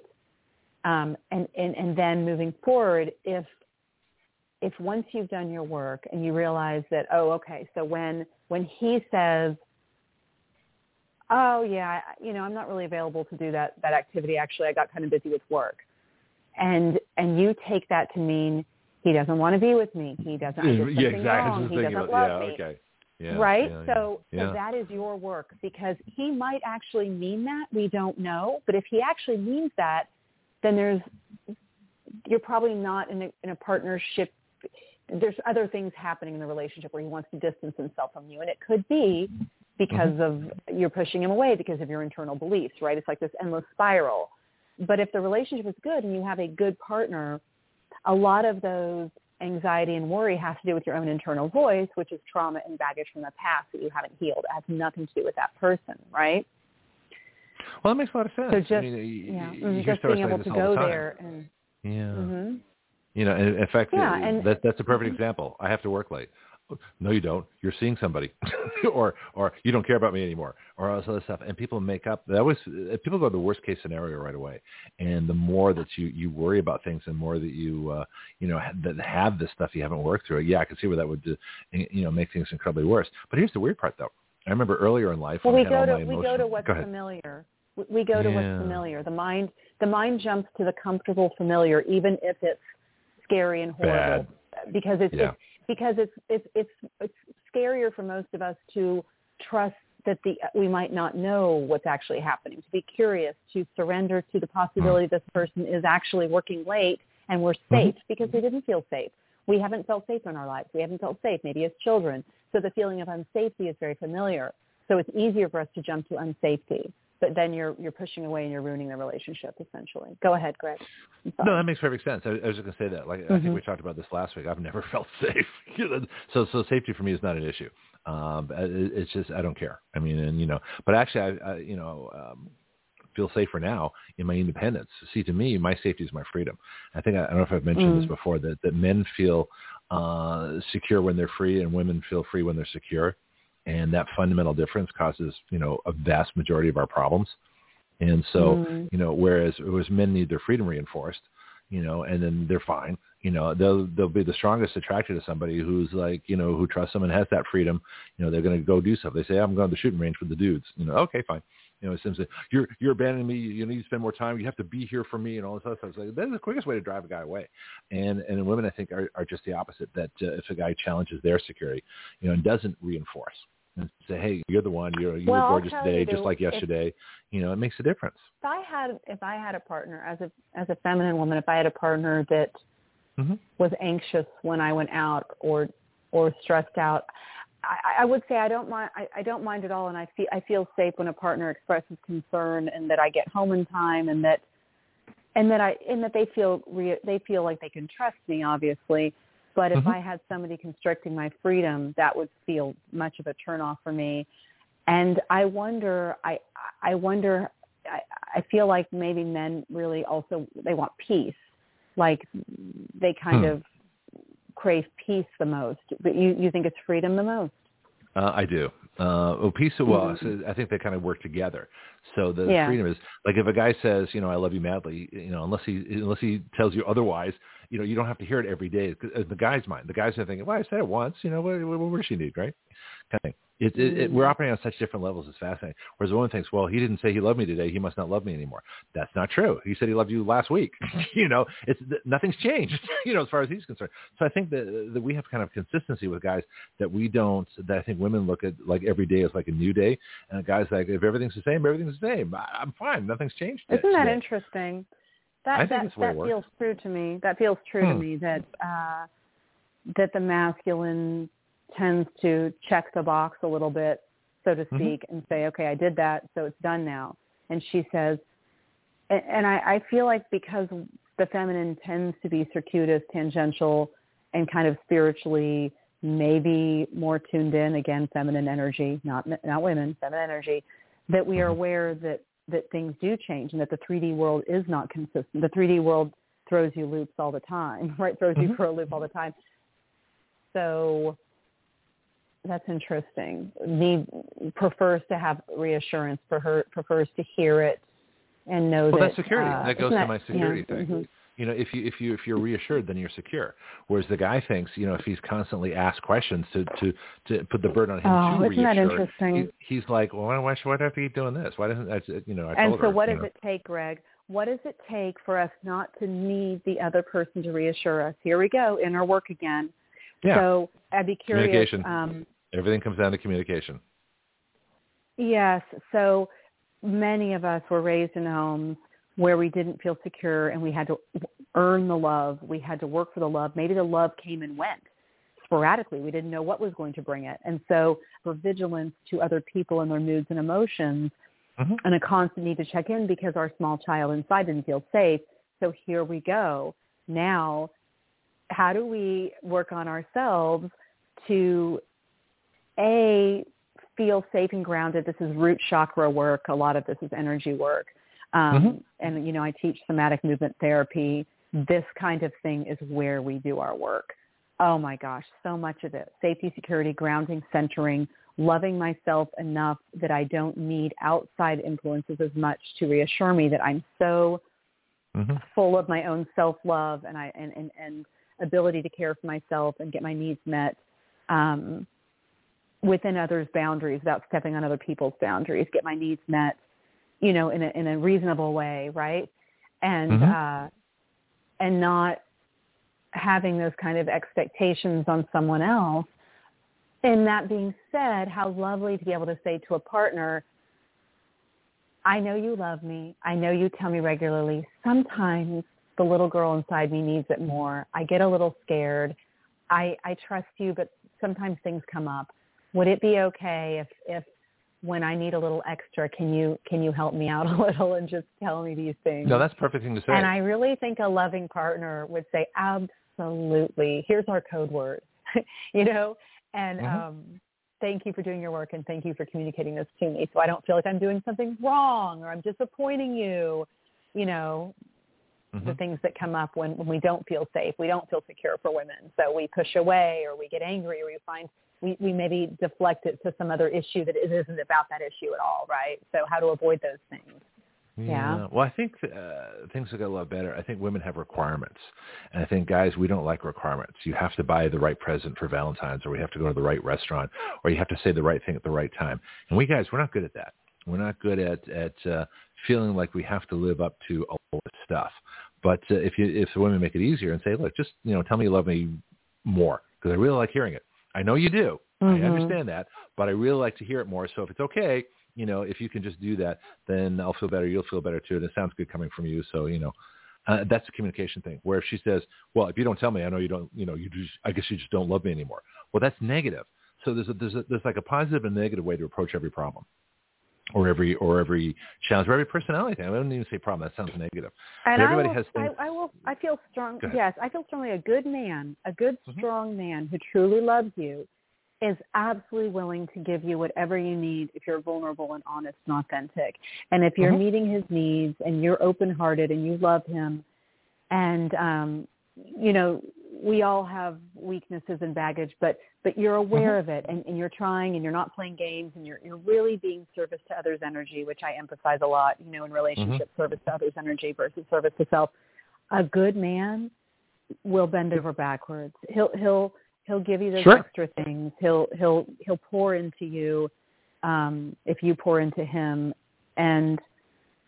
and that, I think that if someone's not willing to do that and expects you to be completely strong, independent, and not have these little extra needs and fluff, I don't know if that's the right person for you actually, because we're all human, right? Yeah. You know, I was just thinking too as we're talking here that. That something that I love is if, you know, someone I'm interested with, or even, you know, women who are friends of mine, if they'll say, hey, you know, can you take me to the shooting range?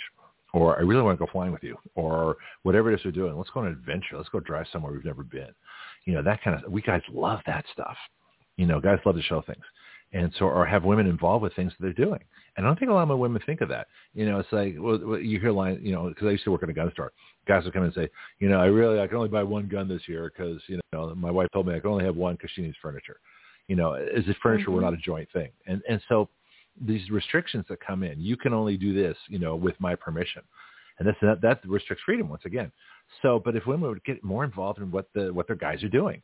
Do things that they like to do and invite the guys to do things they like to do. If someone likes antiquing or whatever it is, you know, flower arranging, who cares? It doesn't matter. Or women, or especially if you have two adventurers, you know, you have one who's a hunter and the other one's a, you know, whitewater kayaker, you know, one goes hunting with the other and the other one goes whitewater kayaking with the other one. So, you know, so there are ways to find things to do together. I think. Agreed. If you adore your partner and you really want them to feel amazing, you build them up and you talk about how wonderful you think their hobbies are and you show interest. And, you know, I feel like if I'm living in a house and I do want some furniture and he's got this hobby that's super expensive and, you know, I feel like there's a way to go about and get what you want, what you need, and everyone feels good about it. And I think that's communication. That's what it always comes down to. And I think that's an awareness of the energy your partner holds. If it's strong masculine energy, don't butt heads with him in a masculine way unless you want to just fight and never get anyone's needs met. Come at him with your feminine energy of softness and trust and love and adoration and receptivity. And you know, that you get a lot more flies with honey than vinegar, right? So I'm not sure how good it feels to be in a relationship where someone feels they can't have a gun because their wife says we're getting furniture. I don't know. Oh, I've heard that. You know, well, I'm not sure how good that feels to either partner. You know, it doesn't. You know, it's a control thing. Mm-hmm. You got to give up the control. If you're in a relationship, give up the control. You know, stop being so restrictive of yourself. It has to be this way. You know, and otherwise you're never going to get anywhere. How difficult in general, Greg, to give up control. I mean, this is like a life lesson 101, like the best one, right? Surrender, curiosity, and control. Let go, people. Moment to moment. Anytime the voices in the head start happening that make you feel yucky inside, you know, curiosity, what is that? Where is it coming from? What's being disrupted in my perfect little world that I wish everything was this way, but it's not? And can I let go of that and be curious? Well, what would happen? It's not a perfect little world anyway. What would happen if we didn't have a couch for a year? We sat on sleeping bags instead, and my husband got this fabulous gun, and we decided to take weekend trips hunting. I mean, would it be kind of a hilarious, fun year, or would it really stress me out? I don't know. Expectations. You know? Yeah. See, I'd rather have a jet than a house. So I have to, you know, if whoever my next girlfriend is, and I'm sort of contemplating this now, actually. So you're the person to talk to. I think, you know what? I'm pretty cool with myself now. I like myself. Things are going well. I feel really not only free but secure at the same time. So I'm thinking, yeah, maybe this is good to do that. But, you know, as someone who's going to want to, you know, fly jets upside down and do some pretty adventurous, spontaneous kind of stuff. But the secret is letting go. And I want to get back to what you originally mentioned about needs and needy people and things. And the people that you attract is based on things you have to work on. The most important thing I learned over the last, you know, 60 some odd years is to let go. And that you don't need other people. You have to give up the idea that other people are going to affirm who you are. You have to have enough confidence in yourself and know yourself and value your own self and your own accomplishments and your own, you know, desires and your own dreams and your own things like that, that you don't need the validity of everybody else, because you're always going to be disappointed, because there's always someone that says you're an idiot. I mean, if I listened to everybody else who told me all the things I was doing wrong with Action Radio, I'd be in some boring job somewhere miserable, you know, but I didn't listen to them. And some of them were actually right. So I have changed some things, but it's never as a personal threat. I don't take it, you know, the same that, you know, but a lot of people, this compulsion people have to tell everybody else that they know best and, you know, so let it go. So someone tells me it'll never work. Okay, fine. I'll let it go. Yeah, that's your opinion, pal. You're an idiot. You know? Well, this is another reason. And this is a reason why being very selective about your support group is important and surrounding yourself with people. So I believe we level up energetically, meaning when you're ready for that next step or journey, God, divine source, whatever you want to call, will introduce you, will keep sending you people to support you. Now, everyone else sort of falls aside. Someone who says you're an idiot, you're crazy.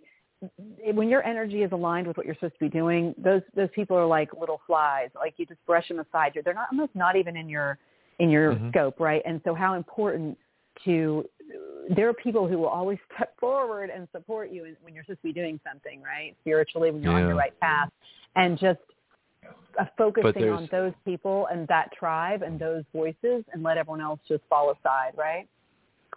Yeah, but there's a dichotomy to this. The more secure I become, the fewer potential people I meet in terms of dating and stuff. Like when I was insecure, needy, you know, confused, emotionally a basket case. I met all kinds of people because there are plenty of them out there. Yes, we all got together. Most people are on that frequency because most people are walking around that frequency. And so your pool has gotten very small. This is one of the downsides, and I don't think it's a downside, and I'll tell you why. But this is one of the perceived downsides of leveling up spiritually. So you're going from, and I don't want 3D to 4D to 5D energy and beyond, which is what a lot of humans are doing right now, a lot of us. So your tribe and your pool becomes very small. That's great because you know now you don't have to sift through a lot of people too, because that's you can see usually pretty quickly. The red flags are more apparent early on, right? Yep. And I've done that work. I'm not going to go through that with someone. Or, hey, everything else is in place. She's got this one thing that she's kind of dumb about energetically. She hasn't fixed, but she's ready to. And I can tell she's been talking about it, that she's got this area in her life she's weak. you know what? I'm going to help this woman level up. There's enough good things in place. Level up. Explain level up. You know what I'm saying? We have enough. I'm going to reach a hand down and help her get to the next level. So we don't mind having weaknesses in partners. They don't have to be perfect, right? But it has to be balanced enough, and they have to be on the journey, willing to do the work, and close enough to our level that it, you know, that it works, right? Otherwise, it's like this daddy-daughter thing. It's the energy is, you know. Or mommy-son thing. I don't know, kind of, yeah. Well, but I don't think, see, this is another thing I discovered, too, is that, you know, the person you're going to get along with best is the person where you love their quirks. You know, the faults, you love them anyway. They do really stupid, goofy things, and it's like, that's really cool. You know, it's a Harry Met Sally kind of thing. You know, when he says, I love the way you do this, and you get all your salad dressing on the side and all this other kind of stuff. So that is a huge indication, but that comes from letting go. If someone doesn't do things the way you do them, let it go. You know, this is the one thing I've learned. The things I've let go are staggering in terms of expectations, in terms of conditioning, in terms of everything else. But you almost need like a let go workshop. You know, someone screams and yells at you, let it go. You do. Let go. You know, there's an idiot driving in front of you. Let it go, because you're going to be that idiot tomorrow. You know, and all these, and in relationships, you know, people say things. This is where meditation. Okay. This is where meditation is so useful, Greg. You know, like that's what you learn to do. The thoughts come in, right? You meditate. The thoughts come in. Actually, I don't. I fall asleep, but that's a different story. I've never got the hang of it. You'll have to give me a meditation workshop, and then I'll fall asleep, and you wake me up and go, Greg, you're not meditating. Okay, fine. How do you do it?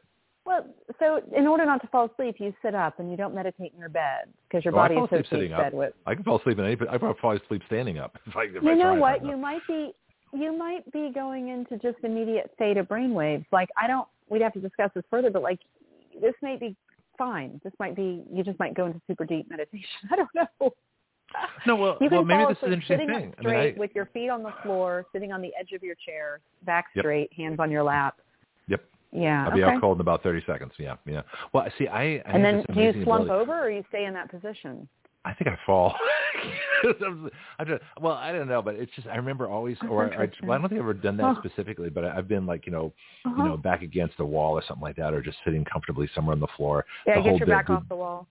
Yeah. Okay. Well, whatever it is, it just doesn't work. I don't feel any different. I remember sitting there for 20 minutes, going, I'm just sitting here for 20 minutes, and there's no revelations. It's like I'm waiting for something to happen, and nothing happens. You know, or I fall asleep, or just it doesn't work for me. What's happening, which is very good work, is you get to listen to your own mind. You get to be the observer. So, I do that on bike rides. You know, you are not your mind. You are not your thoughts. You know this. We are the observer of our mind and thoughts. We're the one that notices what's happening. We're the one that notices the emotion. We are not the emotion. So when you say nothing happens, I will argue that what the good work that's happening is you get to pay attention to your own mind and emotions, even if they're not all day long. They're ideally. I'm always paying attention to that. Yeah. So then maybe you tend to go into a meditative state. So the next step is paying attention. So then the next step is maybe going to your breath and paying attention only to your breath. And as the thoughts come, you just notice them. You've done this before, probably. Not really. Maybe? No, like I say, I go back around. Okay, so that's the next step in meditating. Let me try this because, you know, when I go bike riding, it's like my spiritual thing. It's me, nature, the wind. I notice every aroma, every tree, every fern, every you know, house, you know, fireplace, you know, 10 miles away, I can smell it. You know, I hear, you know, gunshots from practice ranges miles away. I hear every airplane, every bird. I hear everything, frogs, the whole bit. And I have like this dialogue goes on in my head. These fascinating, you know, revelations, and this is where it's like the subconscious talks to the conscious, and just, you know, huge scenarios of things get worked out. I actually think of a lot of bills when I'm bike riding, but for some reason, and I purposely do not have the sound thing, or there's no distractions except everything that's around me. So so that is my meditation, and it's like an alternative form. It's a lot more useful to me than just sitting, you know, thinking, because I think. Some of my best thoughts when my head is clear and my body's moving and I'm exercising and, you know, the lungs are pumping and the blood is going, the muscles are working, and all these things are working. But to me, is that an alternative form of meditation? that were, in other words, maybe the traditional meditation sitting. I'm not a person who sits. I'm a doer. You know, this is action radio, not talk radio. So I can't not be an action person with whatever I'm doing, even though I look like a nerd. You know, really active guy. And so are there alternative forms of meditation that are just as good? Or are they different? Yes. There's walking meditation, moving meditation. There's so many forms of meditation. Absolutely. Okay. I think swimming is a great meditation. My guess is biking is your best form of meditation. Yeah. Anytime where you're forced, well, I hate the word forced, where you choose to put yourself in a position where the external world is less and your internal world is more, you're more able to notice and be aware of what's happening in your internal world moment to moment, the thoughts that enter your mind. What are they saying? And after they say that, how do I feel? And is that thought true? Huh, that's interesting. Curiosity, right? Begin noticing your own thoughts, your own monkey mind chatter, and explain not that to people identifying that, with it. That haven't heard the term monkey mind. That's a really important term for people to get. Oh, I have the biggest, craziest, hyperactive monkey mind ever, so I can really explain this. Okay, walk into a room. Oh, there's my friend. I haven't seen her in a while over there. Oh, there's that guy that texted me a few times. He was into me. Oh, there's my ex-husband. I mean, who knows? It's a party. Oh, my gosh. Here come all the thoughts. Why hasn't she texted me in a while? She doesn't really like me. Okay, she looks really thin. She looks really good. Did she get Botox? I feel like I don't look so good. Maybe I've gained weight. Oh, my God. Is my ex-husband looking at her? He's totally looking at her. Oh, my gosh. Did he do that thing he was supposed to do for our kids last week? He told me he was going to do it, and I never got a follow-up text. He's so irresponsible. Urgh. I'm going to go over there right now. Oh, wait a minute. There's that guy that texted me. I mean, it's on and on and on. Is he talking to someone else? Like, it's all day, every day. Go to a yoga class. Oh, should I be at the front or should I be at the back? If I'm at the front, everyone's going to look at me. Then I have to really do the poses really good because everyone's looking at me. But if I'm at the back, the teacher won't see how good I am, and maybe she won't call me out for my crow pose. I mean, we can do that all day, every day, just constant chatter about, are we good enough? Are we doing things right? What do they think about us? What do I need to do in the future? What have I not done good enough yet? What did I fall back on? I mean, there's so then the goal, this is not peace, right, Greg? This is the opposite of peace and serenity.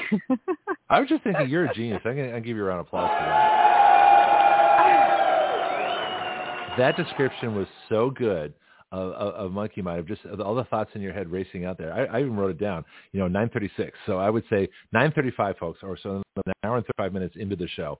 Or maybe 2 hours and 35 minutes in, that's where you want to listen to that. Monkey mind, that was genius. That was absolutely right on. But and I know people think like that. I don't, I mean, I have some thoughts, as people like I haven't seen, or, I have like a 50th high school reunion coming up in 4 or 5 years or something like that. That's going to be interesting because I haven't been to any of them yet.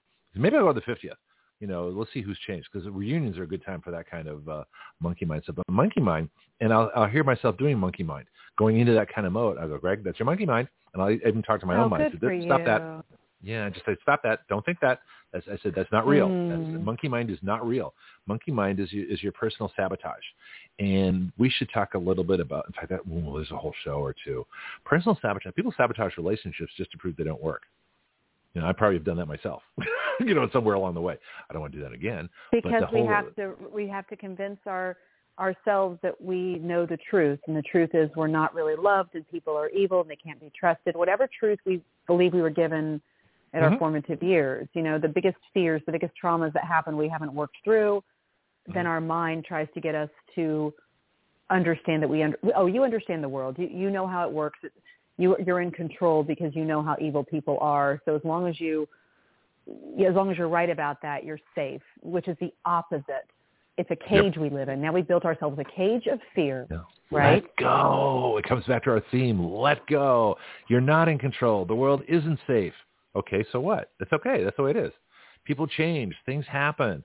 The minute you give up control, you get absolute control of yourself, because in letting go, is like the ultimate control in a good way, so you don't have to worry about anything anymore. That's easier said than done. I think there's a lot of course it is. I didn't say it was easy. You're right. Well, no, you're right. You're absolutely right. But for most people, they need steps to that, right?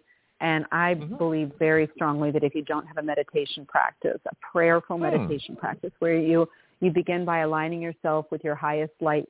So my prayer is Heavenly Father, Mother, saints of all religions, all ascended masters.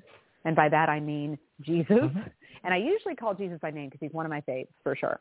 And we do Jesus here a lot. Yeah, Jesus is real popular on this show. Yes. So I mean, who did more wonderful work? I mean, I have my own ideas of who he really was, but absolutely the highest ascended master, ascended light being, closest spirit to divine source creator. But so I make sure I know who I'm calling on, and then I go into my meditative state, which for me is just saying hello to myself with love and then breathing and listening to my thoughts and coming back to focus on my breath.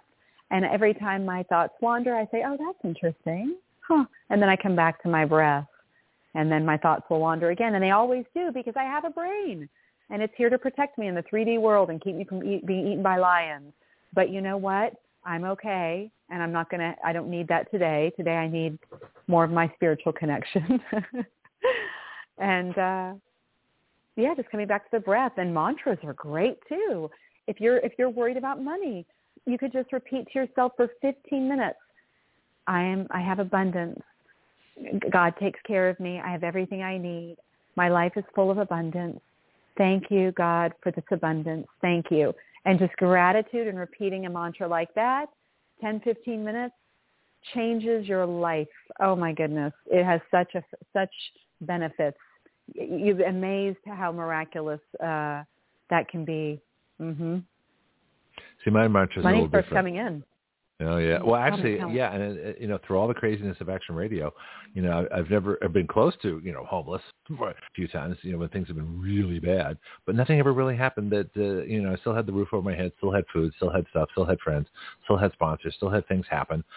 This whole thing's riding on a God-driven miracle. I'm absolutely convinced of that. And that part of it is taking the chance and having the faith. Once you have the faith to let go and have the faith that God will carry you through, and that you're okay the way you are, and you don't have to set the conditions, and you don't need, like I was saying earlier, the confirmation, adulation, the reaffirmation from everybody else that you're okay. And you're never going to be okay as long as you need it from other people. You have to believe in yourself intrinsically that you're okay, and then your life really begins. And part of that, it's all like this one big process. But what's different about the way you approach it and I approach it, you meditate, you have mantras, and this is all stuff I've heard about. It does me personally, absolutely, it doesn't do a thing for me. Whereas I have what I call the zone. And for me, my zone is when I'm sailing, when I'm flying, when I'm shooting, when I'm playing guitar, when I'm bike riding, when I'm walking on the beach, at midnight by myself, and there's nothing but a moon over my head. That's a lot of fun, by the way. Walking on the beach at night is really cool. Especially when nobody's around. It's honoring God. It's very honoring practice. Yeah. Very connecting. But I think there's a zone. Noticing the miracle and the beauty. Mm-hmm. But what if your zone is meditation and my zone is action? Because it's actually the opposite of my zone. Greg, I'm telling you, I'm such a busy, I have so much energy. I would be never sitting down if I had my druthers. And because of that, I sit and meditate. Because one of my muscles I want to exercise is the ability to be still and quiet. It's very difficult. In yoga, I like vinyasa flow. I don't like hatha. I don't like Bikram. I don't like holding poses. And in the past 5 years, I've intentionally gone to more yoga like that because of this discomfort. And I feel like anytime something, I'm avoiding it, and not saying you're avoiding quietness and stillness, but there's richness to be had. So part of the reason it's very quiet when I'm meditate. It's just the wind going by my face. So it's quite quiet. Yes, but it's also active. Yes. See, I don't like to sit and do nothing. I don't mind that. I usually have distractions, movies, things like that. I'm watching a British Three Musketeers series right now. It's absolutely wonderful. Now that DirecTV canceled my favorite show, so I dumped them. I got this Roku stick and watching all these old TV shows, which are kind of fun too. But I like adventure. I'm in the wrong century. I would have been really happy Three Musketeers days unless I was, killed early in a sword fight. But that kind of stuff appeals to me. I mean, we did a show on dueling, so I'm an action. And I wonder, I don't know if it's personality or male, female or both, but what do you think in terms of who meditates more, men or women? Who does yoga more, men or women? Who is in more like, well, originally it wasn't. Go ahead. I believe yoga and meditation was originally a masculine-led activity. Okay. Mm-hmm. I don't know who does it more now. Probably in the U.S., you know, white middle-class housewives. Or white upper middle-class housewives, honestly. Yeah, it's like cheerleaders used to be all guys. Remember knuckly shoulders. Go back 100 years ago, the cheerleaders were male because they did somersaults and acrobatics and, you know, did pyramids and things like that. It's only women that took over or, you know, became – I guess the competition teams are both now. They've sort of swung back again. But, yeah, certain activities swing back and forth. So is it a guy or a guy energy thing to meditate in a zone, you know, as opposed to meditate quietly?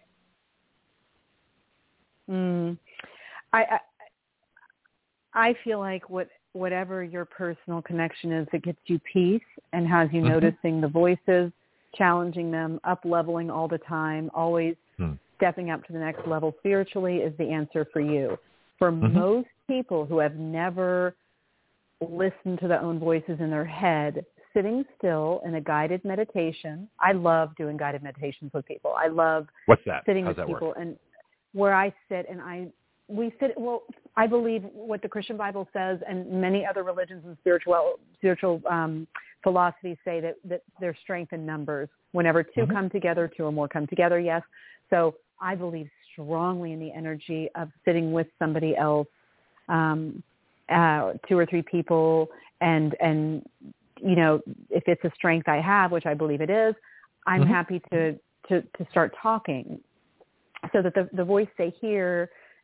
Sometimes the silence is overwhelming for new meditators who sit by themselves, right? So it's helpful. Insight Timer is a great app for new meditators who are alone. Choose a meditation that you love and sit and let them talk you through it, or sit with a friend like me or someone trusted, and we decide, hey, what do we want to focus on? Do we want to just breathe today, or do we want to focus on abundance and allowing our new businesses to take off? And then we just decide, and then the one who's comfortable just starts talking through it and guiding us to now focus on our breath. Let's focus on our breath. Let's notice our body and how it feels sitting here, get into our bodies, begin to go inward, right, and eliminate the distractions from the outside world. Keep eyes closed. If that feels silly, it does, because it's easier to focus inward if your eyes are closed. And nice straight spinal cord, so the energy chakras are aligned and the energy can flow up and down the spinal cord easily, right? And I mean, there's so many meditations that can be done. But a basic one is this: we're going to now say a little honor of the spiritual side of things to make sure that the energies around us are good, positive energies while we're sitting here. And then we're going to just listen to our breath. And if the person needs to be guided to do that, now we inhale. And now we exhale. And you can do that for 5 minutes with someone, and it's so beneficial. 5 minutes of only listening to your breath. I mean, your brain finally gets to relax. God can finally get a little wedge, a little tiny bit of listening time in your soul, you know? The brain gets in the way of messaging from God, right? Oh, yeah. Like sometimes God can't give a word in edgewise because our brains take over from the time we wake up in the morning to the time we go to bed at night. God does not shout at you, folks. Yeah, God does not shout. You've got to be listening carefully. This is what I found out, too. We had a chat yesterday. It was kind of interesting. But, yeah. And so God's there talking to you. You just have to listen. And that's the hard part, because there's not a loud voice. And it's more of a feeling and an impression than actual words, you know, that appear in your head. Although they're definitely words, but it's just it's not a voice so much as, for me, it's an impression. It's almost like a conversation with myself, but I know there's two of us there, you know, God and me. So it gets quite interesting. But maybe I'm just more at peace than a lot of folks, just because of my own experience. We've done a lot of work. I mean, yeah. Yeah, that's for sure. Yeah. I'm preaching to the choir here when I'm talking to you. Well, yeah, but it's not just me. I mean, there's a lot of other folks here. And I think maybe it's interesting for folks, too. They don't know this, but Dorothy and I have never met. You know, we've never been, you know, I know what she looks like from pictures, but that's about it. But it's even more interesting. One of our reporters, I don't know anything. It's just a voice on the radio. That's our young reporter, which is kind of interesting. But for the most part, all of us here, you know, we have these incredible conversations, and most of us have never met. And it is fascinating the way that we do things here, I think. Yeah. Another thing, it's a totally different point. is when you're talking about how you meditate with something, so like a guided meditation, that also sounded like a very interesting way to start a, you know, an intimate relationship with somebody, where you're almost like guiding each other. So it's like group, it's like, you know, couples guided meditation into not just in the meditation, but in an intimate relationship. It's like, you know, let's breathe, let's listen, let's talk, let's communicate, let's do this. It's a this leads us right to tantric sex, Greg, which is a great topic. So tantric sex is a meditative sexual practice, meditative sacred sexuality, and you're talking about up-leveling your intimate life. If you already have a great sex life and good communication with your partner and trust, it's well worth exploring tantric sexuality if they're open to it, and beginning that intense eye gazing and the synchronized breathing, the tantric yoga sexual positions. There is something really magical about that, and it takes practitioners all say that it takes the intimate connection and the sexual pleasure in a completely like new direction, just different, incomparable. So now you've combined, and this is a special interest of mine, spirituality, intersectionality with sexuality. And maybe it's time I found a girlfriend. Sex. I'll have to think about that. Yeah, willing partner. Mm-hmm. Well, I mean, you can manifest that, Greg. You can manifest that in a few days. Oh, so if you really want a girlfriend, there's a reason you don't have one. You either don't actually want one, or well, that's the question. So I have to ask myself that question. I think the biggest problem would be, you know, a restriction on my time. Well, we have to do this, we have to do that, and I have Action Radio work to do. That's my first thought. Your freedom lost fear, that you won't be able to meet her needs. And I can't accomplish my goal, and things get sidetracked. I've seen things like that before, different times, different places. And so it would have to, I'd love a situation that wouldn't get in the way of what I'm doing, but could be an addition to, as opposed to a restriction on. So how would I go about getting somebody as independent as me that maybe has a similar project? Well, you pray and you say, hey, this is what I want it to feel like. This is what I'm looking for. Someone who's excited about what I do. I mean, God has pathways we cannot predict. So again, letting go of control, surrender, curiosity, you know, putting it out there, doing a little manifestation. Doing a little manifestation work. And I think it's a meditation, but a little manifestation, and then saying, hey, you know what? I can't wait. I'm so excited. I'm curious what's going to come my way. It's going to surprise me how creative divine source God can be when answering my request. Hey, I'm ready for a little bit of a partner, I think, a supportive female partner. I'd like to share some intimacy and laughs and fun and excitement, but make it perfect for me, God. You know what I need more than I do. I'm ready. I'll do my best. I'll do my part. I know what I'm supposed to do to fill her up and make sure and let it be just a perfect match for me right now.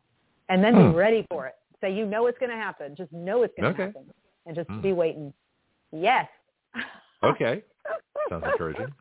Sounds interesting, actually. I'll let you know. Seeing as this has become the Greg Panglis dating hour, then let's see what happens. We have to meet. I just out of curiosity, if nothing else.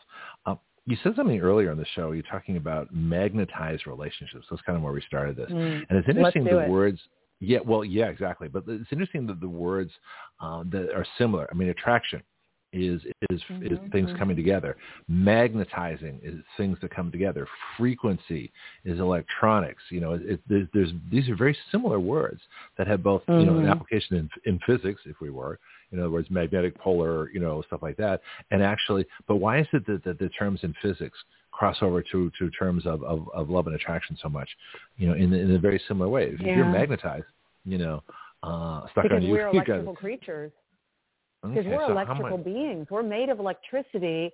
And this is one of the concerns, and I don't want to get off topic. I'm not going to. But this is one of the concerns about the alleged vaccine and the heavy metals and nanoparticles they've delivered via injection to people. Oh, they're changing our magnetic field? Because we are electrical beings, and we are listen, the powers that be know more than we do about science. They drip the science to us little by little. When they tell us in the mainstream what the science is they're working on, that's 20 years ago, 20 to 50 years ago, that's what they were working on. They don't tell us the new things.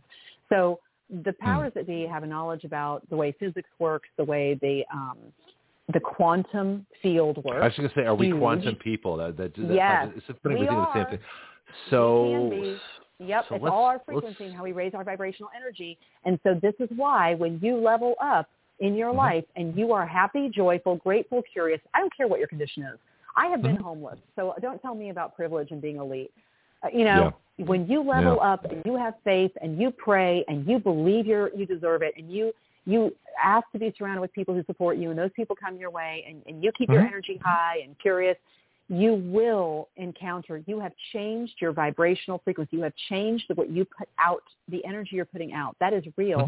And that's been measured in labs too. Joe Dispenza loves measuring energy and people's thought frequency and how it changes their energy. Joe Dispenza, along with a lot, he's one of the most famous, but a lot of researchers have done this. Can you bring one on the show? Could you bring one on the show sometime? I'm serious. This book called... You can bring on guests. You're welcome to bring on guests.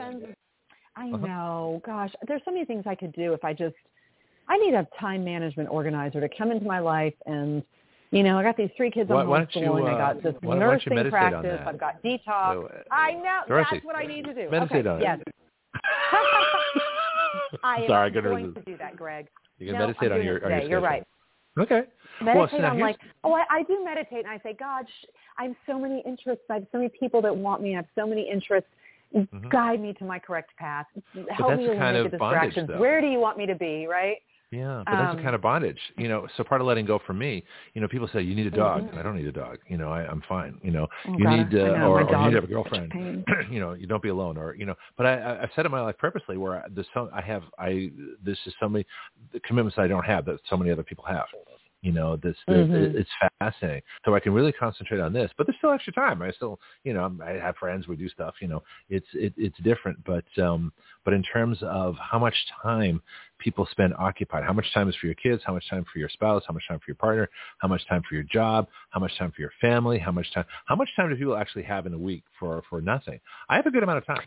I believe you can actually expand time, Greg. Don't get me. I really believe that you could actually create more time by meditating and raising your frequency, because 3D is the 3D world is the most constricted world. And when you start up leveling your vibrational frequency, and again, this is a whole nother topic. I'm going to recommend a book by Joe Dispenza called Becoming Supernatural. You can take part of it as truth. You can take all of it as truth. But I will say he's done his work for many, many years. And I have skeptics in my life, and I'm grateful for them. And they'll say, well, he's making a lot of money off Trump. Yes, but he wasn't always. And the reason he has a huge following among very wise, educated people who are always up-leveling their lives and becoming more free and having more money is because what he's saying is true. So there are ways to actually key in to our quantum selves and our quantum capabilities, and you can actually create more time. It's crazy. There's a way to do that. That makes sense. And again, am I an expert? No. Do I practice? Yes. Am I willing to share what I've learned and get other people on board? Yes. That's all I'm doing. But you're right. To become a slave to the choices we made is probably not a great thing, like deciding to get a bunch of dogs. And sometimes that's the cage people build for themselves, though. They do that subconsciously so they don't have to. They can have an excuse for not fulfilling their own dreams, right? Yeah. If you overschedule yourself and you commit to too many things, then you're not accountable. But that's an escape. That's an avoidance. Yeah. So I'll tell people, get out of those bad jobs, find something you like, get out of those bad relationships, give your pet at home, stop the car payment, find something you can afford. Travel, relax, do more things, and just get rid of all the things. Get all the shoulda, woulda, coulda, shouldas. Get rid of all those things. I have a friend who's extremely successful, beautiful creature, and like all of us, she's still doing her work. And a lot of times she can't do this and can't do that because she has old, sick dogs at home. And I believe that that's a limiting belief because she has neighbors all around that can watch them. There's always solutions when you want to do something. So it is interesting. I'm a firm believer in and practice regularly, again, not an expert, but this is part of my journey, that victim pathology is like the most debilitating handicapping thing. I can't because of this. Oh, my poor this. Oh, this is why I didn't. And this is what's so wrong with my life. And I got these old sick dogs and I can't go anywhere because they need me. Look, yes, that's kind of true, but there's always solutions. There's always pathways when you really want to do something and you don't have to leave your old dogs to die alone. Always somebody will step forward. When you have a desire in your heart that's aligned with divine source creator and a higher life, there's always going to be pathways that open up to help you. If you haven't created a fear cage for yourself, right? Of that's an excellent term, fear cage. I haven't heard that before. That makes a lot of sense. That's a good term, yeah. Did you come up with that? I did, but it's based on readings, a lot of different readings and studying. So there's a book, is it called Upper Limits? It's a really good book. And they talk about the cage we build around ourselves. And I think Untethered Soul, Michael Singer, also talks about being trapped by your own house you've built, your own safety house, right? And for me, it's sense. Fear cages. So in my own personal life, the cages I've all built have been to protect myself against some fear of the unknown. So my goal is, myself is to break those bars down, yeah. Well, you got to start loving the unknown. Stick around the show long enough. No, it's not scary. It's fun. It's actually very comforting. No, I'm just saying my little girl says that. My little girl says, oh, that's scary. But yes, that's the work. Yeah, see, my inner child is a raging, adventure freak, with a very high level of adrenaline. So my inner kid, wants to do things. So this is why I keep talking about jets so much, because it's the ultimate freedom to be flipping around the sky, thousands of feet, per minute up and down at 500 miles an hour and going, this is great, yahoo. So you need to do more flying. I think that would, maybe you should take a flying lesson. Right? What do you think? You think you should take a flying lesson? There's a book called Fear of Flying. I have not read it. Have you? That's not about flying. That's a sex book. Oh, okay. Oh, it is? That's why I've heard of it. I think it's on my to-read list. No, okay. It's a sex book. Yeah, it's yeah. I love to fly, if you want to, but I don't want to necessarily pilot.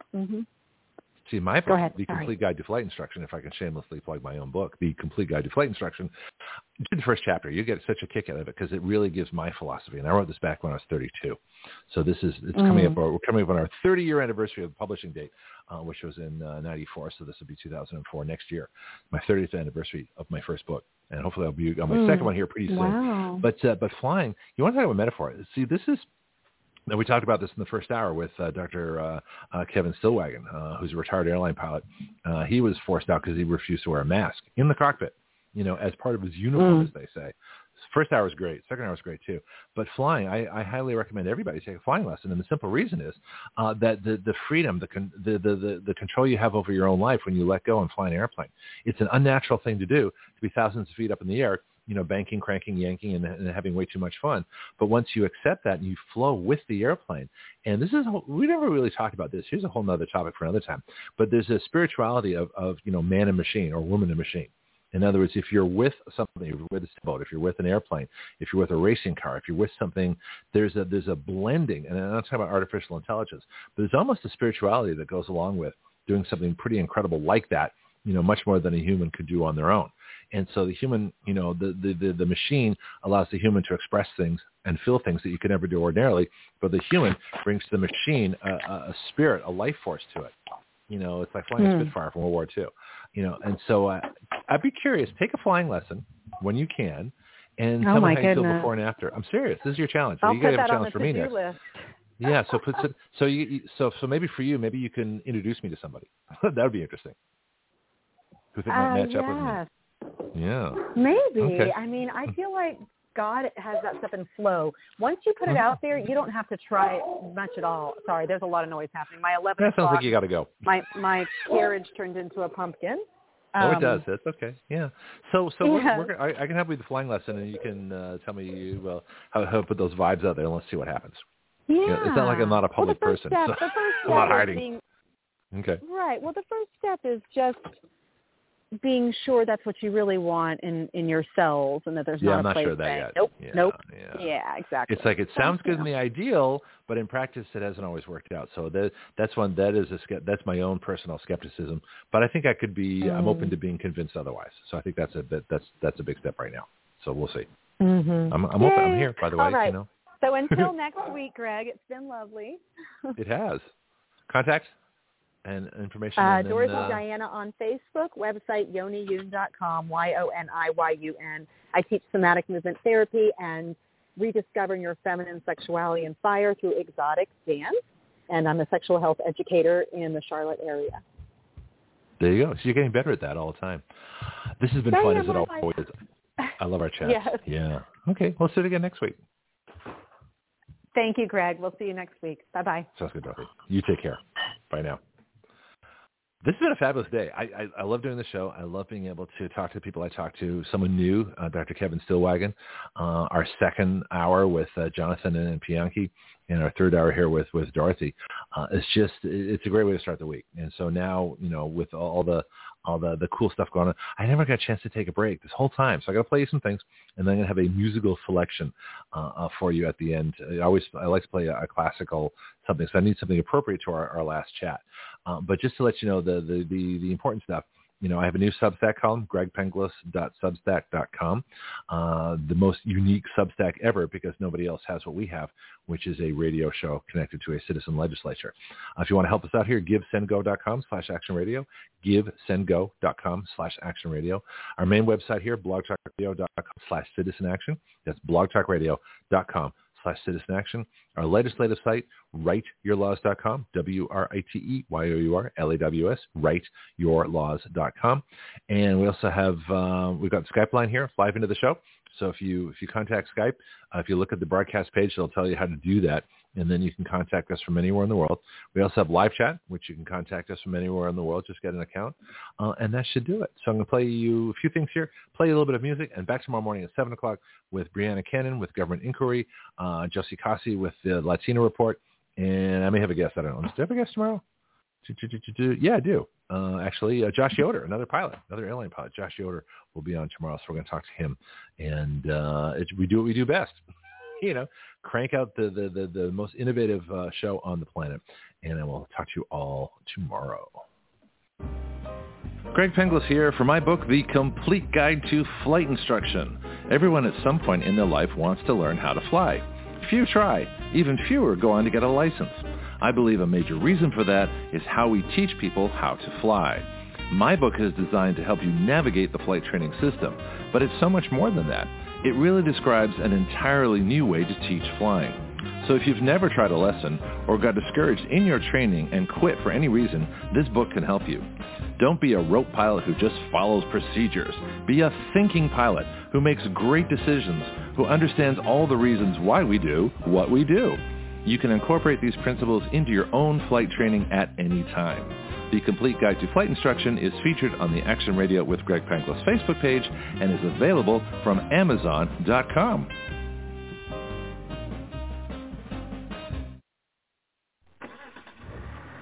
Well, that sounds good. Even better. Okay, how about your car? If you want the best service for your vehicle, please talk to James at Florida Stores Automotive, conveniently located at 6715 Caroline Street in the historic district of Milton, Florida, right between the Milton Bakery and the Blackwater Trail. Whether you need an oil change or an entire engine replaced, this is the place. The phone number is 850-623-6651. That's 850-623-6651. Call, ask questions, and get the information you need. Florida Stores Automotive is a full-service automotive shop for both domestic and imports, modern and classic. It is a family-owned business here in our Milton community. Open weekdays from 7:30 to 5 p.m., Florida Stores Automotive is a convenient place to keep your car maintained and on the road. Ask them about Firestone tires and the rotation and maintenance plan. Florida Stores Automotive. I go there. You should too.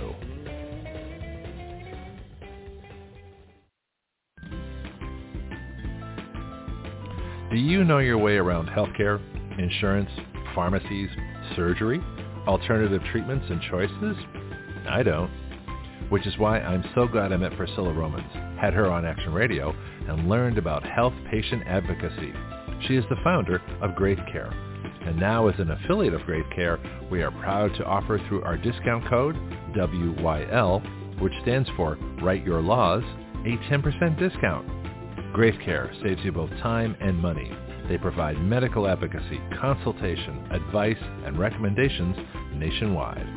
Their website is greatcare.com. That's G-R-A-I-T-H, care.com. You can email them at greatcare.adm@gmail.com or call them at 469-864-7149. That's 469-864-7149. Great Care, better health through better knowledge and advocacy.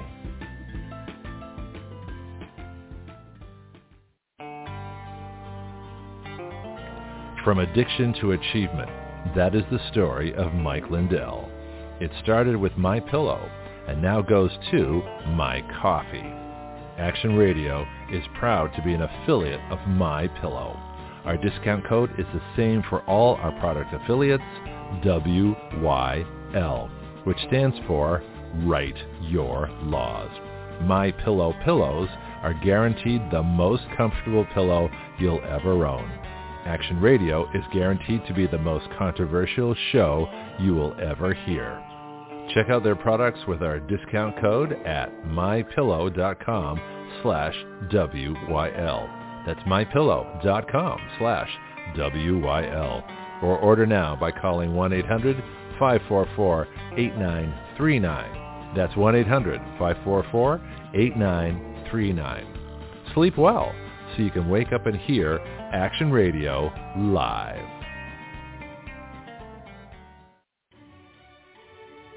Hello, this is Greg Penglis for our newest shooting range here in Milton, Florida. Stand your ground. My friend Jason Myers and crew are creating an incredible facility for our city. Stand Your Ground is located at 6632 Elva Street. The phone number is 850-789-1776. Their email is standyourground1776@gmail.com. Here you'll find either in process or already going an indoor shooting range, axe throwing, archery, a rage room, self-defense classes, concealed carry weapons classes, security license training, paintball, a full-service gun store, and 24/7 online ordering. So come on down or contact them by phone, email, or website and learn how you can best stand your ground.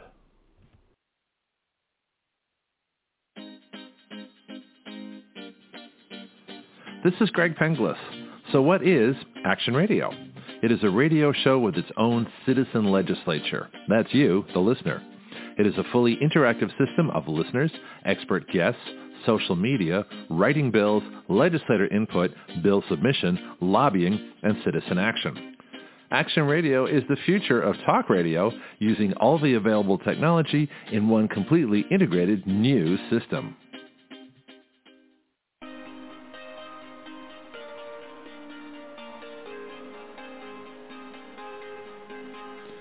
You are listening to Action Radio Online with Greg Penglis.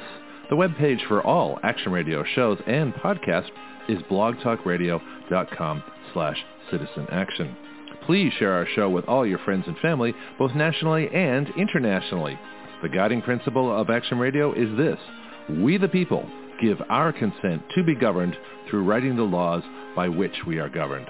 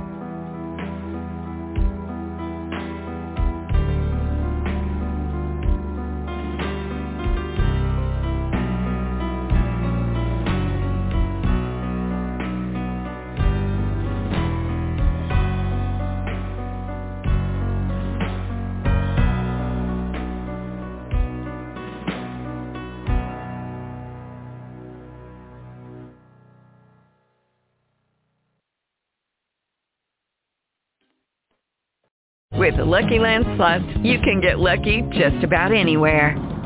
This is your captain speaking. We've got clear runway and the weather's fine, but we're just going to circle up here a while and get lucky. No, nothing like that. It's just these cash prizes add up quick. So I suggest you sit back, keep your tray table upright, and start getting lucky. Play for free at LuckyLandSlots.com. Are you feeling lucky? No purchase necessary. Void where prohibited by law. 18+ terms and conditions apply. See website for details.